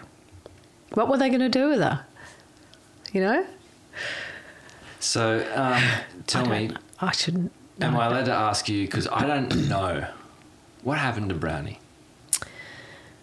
Well, he um, went to Colombia where the cocaine is pure after he got out of jail. You know, he only did five months jail. Went to four different jails when they got him. You know, they dealing? they got him in his. They got him when we were in the flat. We we were all saying to him, "There's cops in the street opposite, watching our flat." And they were there every day, so we knew it was we were being watched. And Brownie was off. He was on ice at that point. He went from Eckies. Uh, Ro- In, when I got with Robbie, who was his best mate, he said he was waking up in the morning um, and taking two Eckies for breakfast or four Eckies for breakfast. That's what Gary was doing in the end. That's when he'd gone back to Follett Street and had the $10,000 um, plantation, marijuana plantation set up in our house, which I helped him set up. And that's when we moved to the flat, so we could use the house to do that. And he was sleeping in a bedroom there and um, watching over the plants, and and you know he we were all in the flat still, so he was sleeping there, and he was doing that for brekkie. He was you know getting up and just taking eckies. So that was his frame of mind when he got busted, and he um, kept saying, no, they're not watching me. They don't want little guys like me. They want the big dudes. You know, this is when he was hanging out with Lionel Rose and all those heavy dudes in Geelong. He was going and hanging out with Lionel Rose, you know, who, who was doing a lot of heroin and a lot of dealing. He's dead now too, the boxer. So they were his mates, you know. He was hanging with some really heavy dudes, and, and we were being watched. And we, his kids and I were just freaking out. We just knew something was going to happen. And he kept saying, "No, no, no, they don't want me," you know, total denial. And then he sold some Eckies to a friend of James's, who gave one to his 14-year-old sister, who had a really bad reaction, and told her dad where the Eckie had come from. I mean, Brownie would never deal to underage kids, but one of the kids gave it to his sister. So the cops, so the father dobbed him into the cops just the same time we were being watched. So that was that. They came and got him. Uh, he was parked at the, the Rock car park, and the cops landed on him and got him with his in his car with scales and speed, ecstasy, marijuana, and big wad of notes. So they arrested him and then followed him down to the house, unbeknownst to him, off his head. They were following him. Drives down to the house, and they get they follow him and get the forty-seven bagged up ounces of marijuana in his cupboard. The 16 full grown female plants. Our whole house was converted into this hydro setup. It was really well done. You know, the full on black plastic walls, the heaters, the whole thing. They got all that after they've got him with what he had in his car. They've got all that. Uh, also in the house was more cash, more drugs, more scales, the whole thing. So I was working at Deakin University as a trolley dolly at this stage, and I drove past the house thinking something was up. And there's Gary handcuffed outside our house, and it looked like a fucking scene from Miami Vice. Uh, these coppers were everywhere. They were out of town coppers. We didn't know any of them, and they were um, everywhere. And they'd ripped through the whole house, ripped all the plants out. Gary was sitting there handcuffed with this big red face, sort of a half grin on his face. I don't know. And I looked at him and and I and he went, Guess I fucked up. Guess I fucked up, eh? It was my birthday, 14th of May. And I went, Guess you have. And the cops said, came up to me and he said, and and he said, um, "Do you know? Do you know about this? Did you know about this?" And I said, "You, you're going to handcuff me?" And he went, "Well, that depends." And I said, "Can you handcuff me?" I was in shock. I think I've always wanted to be handcuffed. Cute copper too, really cute. Um, and and he said, "Did you know about this?" And I said, "Yes, I did. I helped him set it up." Sorry. I said, Billy, stop it. I wasn't going to lie. You know, and I felt so sorry for Brownie. I said, Yes, I did. I helped him set this up. He said, Okay, well, you can now get in your car with these two young plainclothes coppers who are just gorgeous, gorgeous boys, young boys. Starsky and Hutch, I called them straight away. I went, I'll get in the car with Starsky, Starsky and Hutch. And they said, Well, we've got to get in your car because he wanted them to come up to the flat, see search the flat for drugs. Excuse me, my voice is going. So we get in my car, and um, my registration's expired. Starsky looks at the sticker and says, "We'll ignore that." So we go up to my flat and. You know, then you have to go into every room. I have to sit while they go into every room. And I'm saying, Can I have a gin and tonic? And they're going, No, no, you can't have a gin and tonic. You, you might have to go to jail you know, with Gary. So just keep keep cool for a while while they search the flat. You know, that was three levels, mm. so it took a long time. They found some really old marijuana in a case of mine that I must have had from Morocco in 1976. Seriously, there was old marijuana, and he and he goes. Old marijuana on the report, bag of old marijuana. Make sure it's old, it's not current. Um, and then Gary rang from what rang one of the cops there, Starsky, and head cop rang and said Sue's been Gary's exonerated Sue from all charges, which was nice of him. He was in Geelong lockup, um, and that he stayed in Geelong lockup for two weeks. It's unheard of. It's supposed to be a temporary overnight, and then they go to trial or somewhere else. Yeah, yeah. Why? They kept him in there for two weeks, and all he had in there, I took him in. The next day was my birthday, sorry. So I went in and he, he looked through the bars. It was like in the movies. He looked through the bars. There was no phone though, and said, um, "I guess it's pointless me wishing you a happy birthday." you know, he's in jail. It's all happened. It's fucking over. Um, anyway, I just felt so sad for him because he was coming down, you know, like he was cold turkeying, detoxing severely because he'd been doing a hell of a lot more than anyone knew. So I just took him in books and um, he stayed in there. I think it was over, it was nearly two weeks they kept him in there. I'm pretty sure it was a bloody long time. No one could do anything to get him out. We had we had lawyers. We had a good local lawyer trying to get him out, and then he went to um, Port Phillip, and then he went to um, MAP, the MAP, Melbourne Assessment Prison, and then to Castlemaine. So he went to four different prisons, and it was only he only got five months. Like in America, he would have got five years. Hmm. They couldn't believe the whole judicial system with Gary was, I don't know, totally fucked up. Every time he'd get a new judge, the judge would look at him and look at the f- file and go, "What? What are we? What are we doing?" He'd look around and go, "What are we doing with this man?" You know, it was all really weird. Remember, Jaquel and I and Robbie McIver went to one court case from the MAP that was on video in Geelong Court. We were in Geelong Court. He was in Melbourne video conference.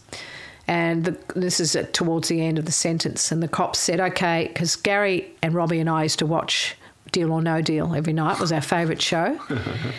and the cop says, okay, we're going to do this, this, this, and this. So what that means is you're going to have to spend another month in the MAP or you pay whatever, whatever. So what's the deal? And Gary's looked at all of us and gone, what do you reckon, guys? Deal or no deal? And we've all gone, deal. so he um, went to the MAP for another month, but it was uh, no. Then he went to Castlemaine. Sorry, they sent him to Castlemaine where he had his own room and TV, and he could work in the garden, so he was happy there. And then when he got out, he started dealing again. And we're all just going, you've got to be joking. And when he flew to Colombia that day, they were getting him again. They'd worked, they'd, that was the date they were coming back for him, where he would have been thrown into jail for 10 years had they got him. Um, that Ah, day he flew. And did you know that? No, no, no. He had no idea, and we we were told that later. So he he just decided to go to Colombia where the cocaine is pure. At this point, I don't think he had any intention of coming back, um, and none of us could talk him out of it. So he was there 18 months when he died, and he was doing a lot of cocaine apparently, and he owed money, and he didn't have a passport or visa or any money. No passport or visa. Everything had expired. yeah. Um, This is what we were told, and we were told this by Claire's, the father of Claire Brown's two sons, who Gary was a friend of, Fabien, the Spanish guy. He wrote a really long letter to Claire explaining what had happened.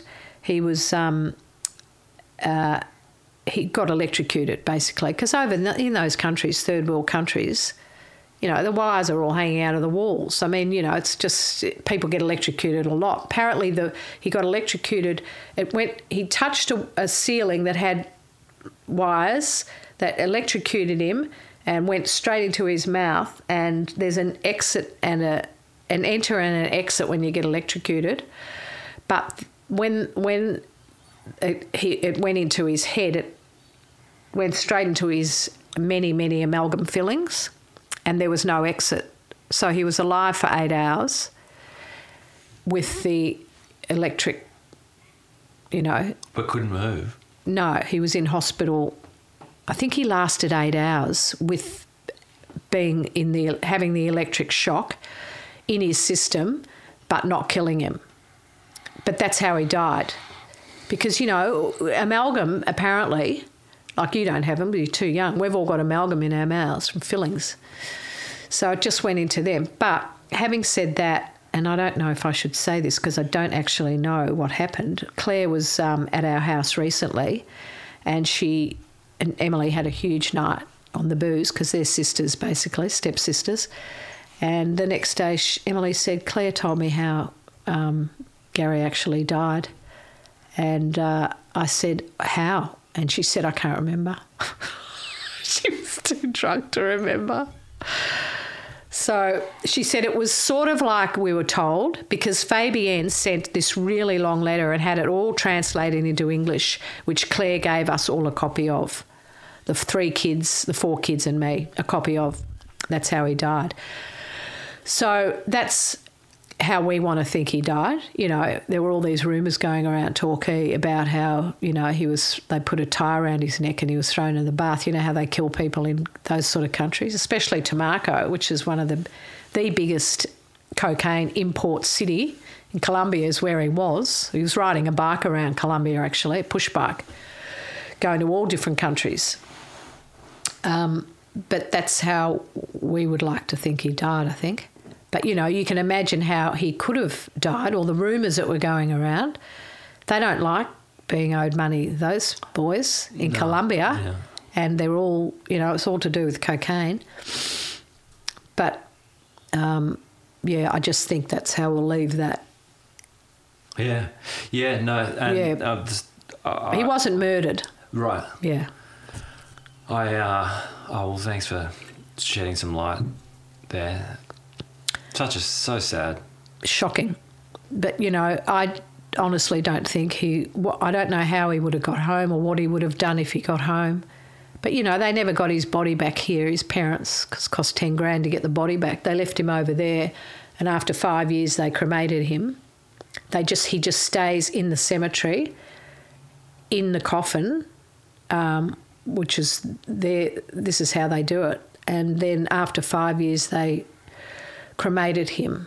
So his ashes are still there, always meant to be picked up by James. Always said he'd go and get his ashes, and we'd scatter them at Jan Juc, but it never happened. So that's even sad, more sad, I think, that no one ever did anything about getting him back. Be nice to have a little memorial place that we could go and say g'day. Oh, I think. or to have a um, service with his ashes. Once this is all these bans are lifted, that uh, it should be a mission. Yeah, I think James is determined to do it. He was the one that always said he'd do it.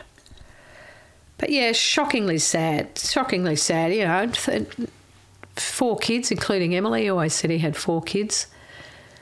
But um, what a character! I mean, what a unique character was Brownie. You know, they broke the mould.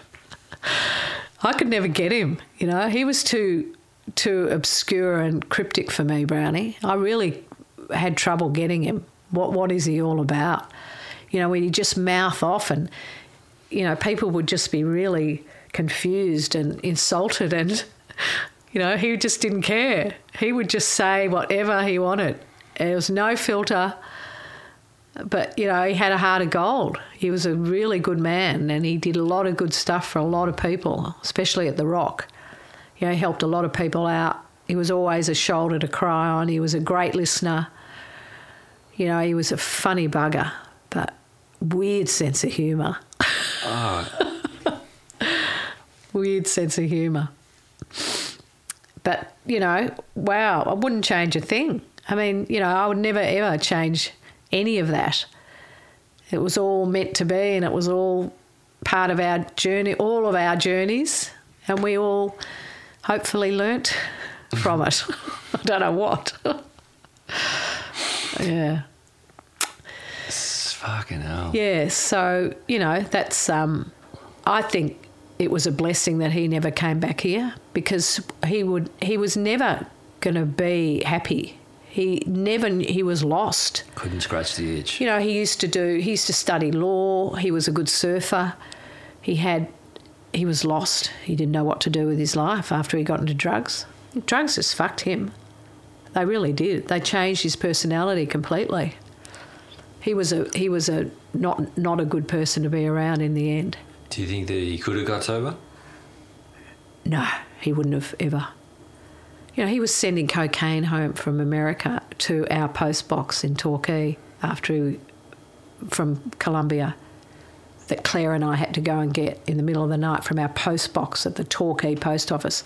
Great big birthday card, pink birthday card, full of coke that we had to give. I won't mention any names, but we had to um, give to someone to pay a debt of his. You know, and he was. Who- I shouldn't say all this, You should don't have to say no. You don't. You don't have to say anything. You don't want to. He was just. Well, you can cut this out, but he was. Oh, no, no, no, no. Don't say if I, I want to cut All it. right. I'll just leave it. Yeah. Um. anyway. He was just doing weird things. Yeah. He had no conscience, conscience, conscience, conscience anymore. He had no qualms about what he was doing. He was just doing really inappropriate stuff and, and not caring. You know, he lost all his Yeah. morals, and, and that's what the drugs did to him because they changed him totally. The As- last time I saw him, he looked different. Yeah, he was. He was not nothing going on here. Just um, how he could get what he needed to get at the expense of anyone or treading on anyone to get what he needed, as addicts do, you know. And um, blaming everyone else for his miserable life. But you know, I, I, I would not want his kids to ever hear that stuff because I've never really spoken to them about how much um, he was psychologically abusing me and Emily f- for a while. I mean, he would do things like when she was underage, probably 17, started working at Bird Rock, Emily, he would tell her to wear lower cut tops so her tits showed more. this is his stepdaughter. Emily would go to the customers who would look at those great big, she's always had those great big boobs, you know, and she'd say, Well, they're not going to get you a fucking drink, so maybe you should look at my face. Because I'd always just look at her tits, you know. Yeah. But yeah, an institution, Bird Rock, wasn't it? Oh my god! This. Yeah. It certainly was. And still to this day, you know, whenever I run into anyone, like the oils, you know, those guys, the first thing they say is thanks for the best times of our lives, which is a compliment. But you seem pretty good today. Yeah, well, I I wouldn't be if I wasn't sober. I, I have nightmares about what my life would be like if I'd kept going, you know. But I, it took me to.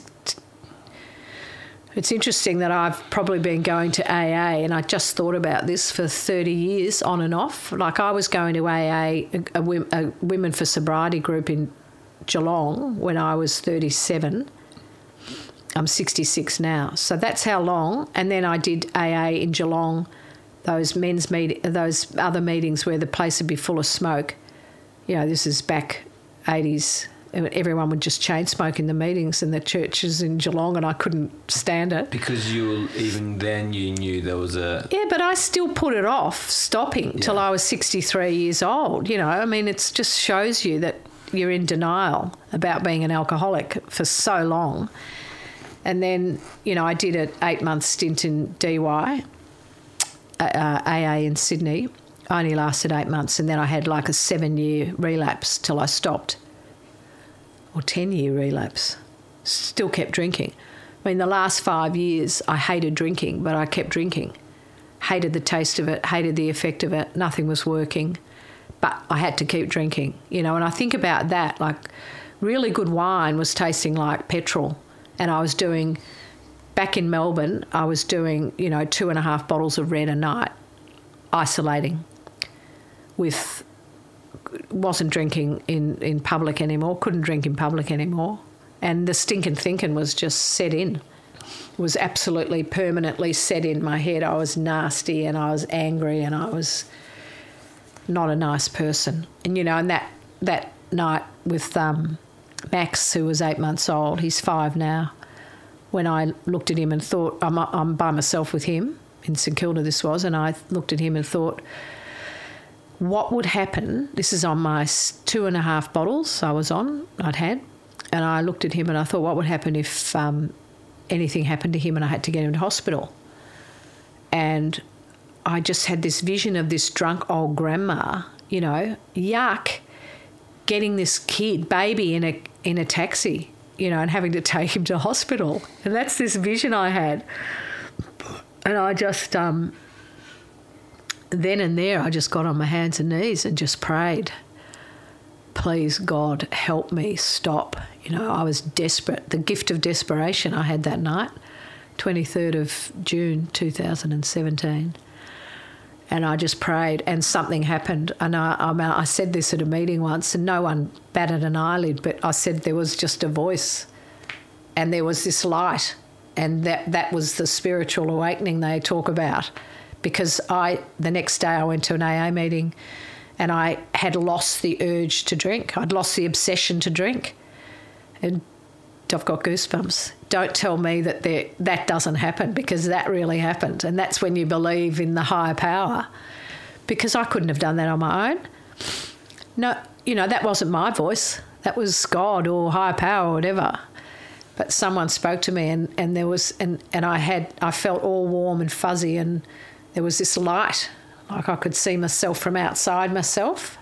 And there was this light that was the cure. You know, this is it. It's done. Never look back. I mean, obviously, things like the oils, I think, fuck, I would love a drink right now, you know? But it goes really quickly, mm. you know? But I mean, will you always have those thoughts? You're a lot, you've done it a lot longer than me. Well, for me, uh, uh, every now and again you get a pang, but it's never for one. No, exactly. That's why you know you can't just have one. You know. What would be the point of having one? exactly? You'd have you'd And then it becomes less about the oils and more about am I getting what I need? and all about you and getting, you know, when can I get my next drink? And I can't stand, you know, I mean, I've been to four concerts now sober and I've loved it because I've seen everything and I can remember what they sing. And I wasn't at a bar looking at someone's back or lining up at the bloody Portaloos Yeah, yeah, yeah. drunk, you know, getting three wines to take back in at the bar at Rod Laver. I would get three wines because one wouldn't last long enough. Yeah, yeah, yeah, You know, your whole life is about the fucking alcohol and everything else is secondary. And it's who wants to live like that? I mean, who wants to be that powerless? Who wants something like alcohol? I mean, to, Well, to run your you whole life. though, until it becomes that point, right? Mm. For so long, it's like it's as you're saying, it's built into our culture, and Mm. when you're good at it, it's sort of something to hang your hat on for a while, and until you kind of want more for yourself, you don't really realize that not being able to function, knowing that I've got one in my hand, but where's the next one? Yeah, always thinking about the next one.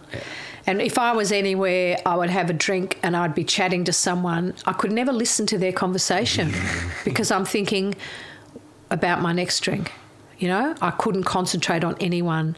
All I could concentrate on was that drink in my hand and where the fuck am I going to get the next one? Or how how long will I take to drink this so that that I can get the next one faster, you know? I mean, You know what blew my mind when I stopped drinking was that when I'd go out, how slowly people drank. 'Cause I thought everyone drank at our pace. I thought everyone got blind drunk like me. I thought everyone just did that. I look at people now, they haven't changed. They still have their two glasses, mm. and that's all they need. And they'll be having a great time. And I, that's always fascinated me how people can just have two glasses and have fun. Yeah, That's not fun. That's just so boring. yeah. You know, you need two bottles or two casks. You've got to see the sun come up. Fuck it all. Yeah. that's not a night. But you know, I'd be dead. I'd be dead, or I'd be brain dead, or both if I kept going. Because you know, that's that's old to stop. It's not like I'm young stopping. I mean, in the rooms now, there's so many young kids. You know, in Melbourne, in those meetings, there's 23, 24, 25 year old kids, so many of them that have had the gift of desperation and nearly died on it, or have alcoholism in their DNA that have just doing the preventative measure by stopping now rather than having to go through all the yets, you know? So sensible. This guy that was the first guy that took me to my first meeting in New York. Is uh, in my acting class, and he. I think I was thirty. He would have been eighteen, and he'd always tell me, "You got a problem," and I'd be like, "Fuck off!" Like, you're a kid. What do you fucking know about drinking? But he was the first one. Yeah. Then he's still sober now. Yeah. And he, yeah, he nearly died at like you know, early, early. Yeah, well, that's what happens. They have this this gift of desperation early. But you know, I've done. I mean, I've just done so many great things since I've been sober. You know, I would never go back. Never think about going back, because you know, I mean, I'm doing a Bachelor of Arts now online. I don't know how to get into the course, but I'm sure once I do, it'll be great. 24 fucking subjects. I could take 10 years. You know, I've done courses, I'm writing a book, I've, I've um, you know, did a, did a play at the Arts Centre. Did with, you? With a whole group of people when I was 128 days sober, called All the Sex I've Ever Had. Six, I was the youngest, the oldest was 80, six of us on stage. We did eight productions uh, produced by this Canadian guy who does this in all local areas and uses all local people to do the filming and production and and us cast. But it was our whole life story in script, and not all about sex, but about what we'd done in our lives, and it goes year by year. So the six of us with microphones on the stage would talk about. Um, we rehearsed for a long, long, long time. Would talk about different times in our lives. When the year came up, the person that related to the story would talk. And it was 120 days, 128 days sober I was. And everyone on the stage was drinking. Everyone in the audience was drinking. It was at the Arts Centre. Everyone, people were queuing up to meet me at the end of the show to talk to me. Women alcoholics who wanted to just shake my hand and congratulate me. Women crying because I told my whole story about the alcoholism in the in the it was two and a half hour show and they were queuing up to meet me. It was just the most amazing feeling how many women are out there that because you can be honest and talk about it because it's so taboo still. You know, still in this day and age, it's sort of taboo for especially women to talk about it. You Sex know, or drinking. the drinking, Yeah. the drinking, yeah. Well, yeah, it was. Um, it was yeah my story was mostly about the drinking. I mean, how many women related and how many people wanted to talk. How many of them wanted to talk to me about their situation because you know they felt if you can be that honest about it, then it's sort of okay. Because women still hide behind their alcoholism. They won't admit it. And they still say they don't have a problem, even though they're doing these things that are typical of alcoholics. Know, it's not like you, you can be a little bit of an alcoholic. It's like being a little bit pregnant, you know? You are an alcoholic. Well, I think also, but like I think it's um, there's an age where you can just it seems to be like oh they're just a rat, you know uh, uh, they're just like Yahoo having fun, and then you get a bit older, and that sort of starts. To, you can't disguise it anymore. Yeah. It starts to become more apparent because everyone else is doing other things. Yeah. You're still and you that. keep going. Yeah. Yeah, like that's like in my crowd. All the, everyone else just started doing other stuff, and yet I couldn't. I was just the same as I was, you know, right through. Just the drinking just never stopped, and and I think the the part the reason that you don't stop sooner is because you're just scared to. Because you don't think you're going to have a life when you stop. Because what will you do, and who will your friends be? I never thought I could come back to Torquay. No, I ne- I just was like, I, I can't do it. because you got sober in New York, LA. LA. I was still drinking in New York, even though I got banned at school from drinking. The teachers were like, Geelong Grammar. "No, at New York they'll kick. They were like, we'll Oh, kick, you- you, we'll kick ah, you out of acting school. acting school. if you keep behaving like this." Oh, okay. In the second year, so I had to stop to keep my sp- my place. And then yeah, when I went to LA, I ended up the wheels really fell off. So And so you that's why you went over there for drama school, acting school. yeah, How long was that course? two years. Yeah, full time two years. How long were you over there? Uh, probably seven and a half years, maybe a bit longer. Yeah. And you did what what did you do beside the film? The film and Oh, the film was that came later. So I So went were over, you- did acting school, and then um, I went to LA and I did a few plays, and uh, and then that was that took up that was the year you got done, first year out of school, and then the diabetes happened, and I I'd come home for Christmas for the first time in two years, and. Uh, uh, yeah, so then luckily I was home when I found that out, and then they weren't going to let me come back to America. And then three months later, I was like so adamant, "Fuck you guys, I'm out of here." And I'd been sober for a year, and I just wanted to go back to my life in the states. And uh, I, there was a producer there that um, my uncle knew well, and he gave me a job learning about the business. And so I, I wasn't feeling very creative. So I'd stopped acting for a bit because you know you get diabetes and I felt, like you know I wasn't drinking. I had diabetes. I felt like a fucking loser. And uh, so I thought, well, I got to learn something. And so I thought this is a good opportunity to learn about the business. So I worked for this production company in LA for for years. Um, and then slowly but surely, like I didn't know any of that. confidence started coming back, and I started going back to acting school in LA. And then yeah, it's just been anyway a journey. so do you have is there any videos or film of the plays you did over there? No, Anything to watch? no, no. The play. I don't think plays ever tra- translate. No. you kind of got to be there. Yeah. So anyway, yeah. So anyway, I didn't think I could ever come back to Torquay, and You did. yeah, here we are. And it's all right. Well, it's Worked great. out all right.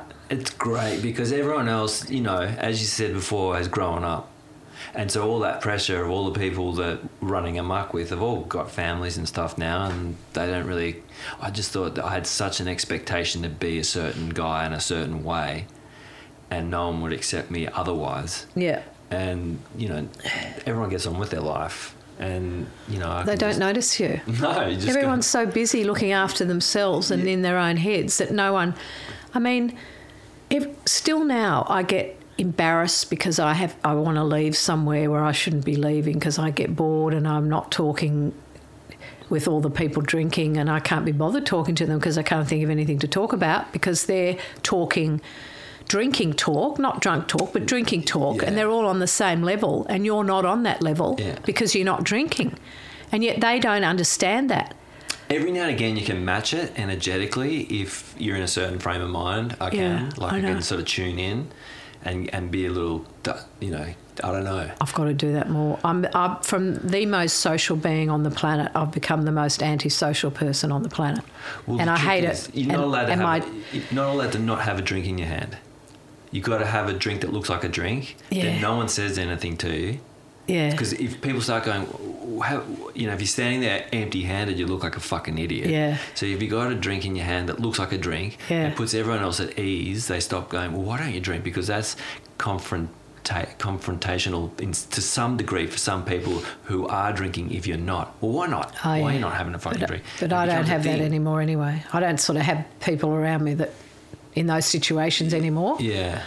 because I don't go anywhere or do anything. I don't go too many places. I don't. I don't go out. I mean, you know, You went to the oils. oils that was huge. Yeah. Yeah, and I was really nervous. You know, I was nervous going there. I was nervous being there. You know, it's just a weird feeling. You did a play. Yeah, I've done it. Yeah, You're putting yourself out there. I've done a lot of. Yeah, I'm. I'm doing all right. Well, how's the book going?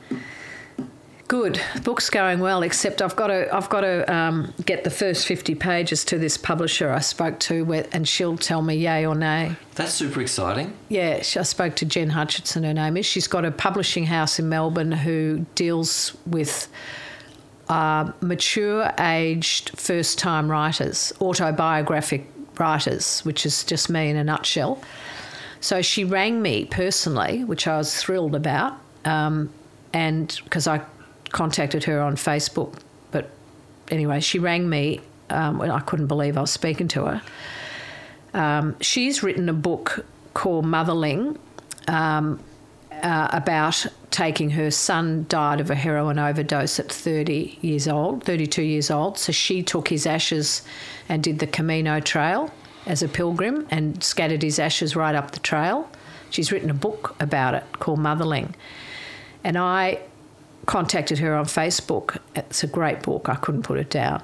And said, "I just finished your book. I, th- I just, I read it. I read it in one sitting. I thought it was spectacular." And she rang me personally from that note.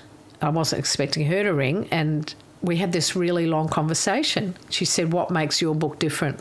Because I told her that, you know, the storyline. What makes it different? You know, which got me because how many books are written about female alcoholics beginning and ending, you know, stories, the happy ending stories. She said there's a lot of them. I've read them all, I know. Um, so, she, you know, what makes it different? So she said, look, just send me the first 50 pages and I'll tell you whether it's a viable uh, product or whether it's just, you know, a passion of yours, whether it can be turned into a, a you know, a book, a viable but you know what's the word she used? I can't remember. Um, and and that was six months ago, uh, four months ago, and I still haven't sent it to her. So I've got to do it. What, what, what are you pausing on? There's 175,000 words in this book. She said we actually only deal with 80,000 words. She said, "Have you doubled up? Have you repeated yourself? Are there any characters you could uh, take out?" And I said, "No, none. they all have to be in there." It's um, I think it's good, but I've got no idea if anyone else would think it was good. You know, it's sometimes I'm reading it and I think that's just a load of crock. Other times I think that is brilliant. That's really good. That's really clever. That's really funny. You know, it's hard Yeah. when you. You, you know, you've got no idea. I, I just all my life people have said to me, "You should write a book." You know, like the the the stories I've got. I think you it's know, great. I'm meeting Rod Stewart and all that stuff. But I should it should be in a book. So that's how it started. well, get her the 50. So I've got to get it done. Yeah, I've got to get to Jen Hutchinson and just see what she thinks. It starts off with um, excerpts from di- my diary over the years of uh, how my drinking was affecting me and how it was affecting everything in my life. And so, little Kate, blonde Kate uh, Hall, who used to work at the Rock, you know, Belinda, Emma, and Kate, the three girls. Blonde Kate has written a book from darkness. I don't know if you've seen it on Facebook about uh, GLBT book. She's she came out at 39 as gay, Kate. So the book's um, it's really good. I read it recently. Um, she read the first 50 pages of my book, and she said the, the excerpts from your diary are so powerful. Yeah, that's how it starts. I'm pregnant. I don't, the last thing I want to do is drink, but I can't stop. Things like that, and the date. So that's sort of like 40 years of those. That's how the book starts. So it gives you an idea of how alcohol's affecting me from the get go, you know? Have you always journaled? Kept journals Yeah. and diaries? Yeah. Because just to draw a parallel, like in Greenlight with McConaughey, Got to he- read that. He's always kept also Mm. journals, and so when he snips back to things exactly like you just said with a date, you know, thought on this date and this point in time, it's, it works really well. Mm. Yeah. Yeah, I've always kept journals. Oh, that's good. A lot of it I can't read. Slurred Chicken writing. But yeah, I'll get there. I've got to. I've got to make that a priority. I really do, because you know I could maybe sell the film rights to Hollywood. exactly. Oh yeah, I'll just get the fifty pages to Jen. Susie Brown, I'm going to say thank you so much. Ah, thanks, Johnny. That was amazing. My whole head's spinning. Oh, okay, I'm going to press stop. Well, there you have it. There was my chat with none other than Susie Brown. Susie Brown, if you're out there, thank you so much for coming over and being so open and honest um, and sharing with me. Uh, always love seeing you, and um, I'm, I'm super stoked to have got you into the horse's mouth. Uh, and for whoever else out there in the ethos listening, thank you so much for coming on the journey. Um, I hope this finds you all smiling and well. Wherever you are, in whatever circumstance this finds you, um, yeah. I mean, strange days, but not strange days. You know, uh, the world is is what it is, uh, and we still have each other. And um, and for me, that's the most important thing. You know, cup of coffee and a good chat, get some waves, hang out. Anyway, I hope you're well, and I'll see you next time. You won't fucking see me. I'll speak to you next time. Check out.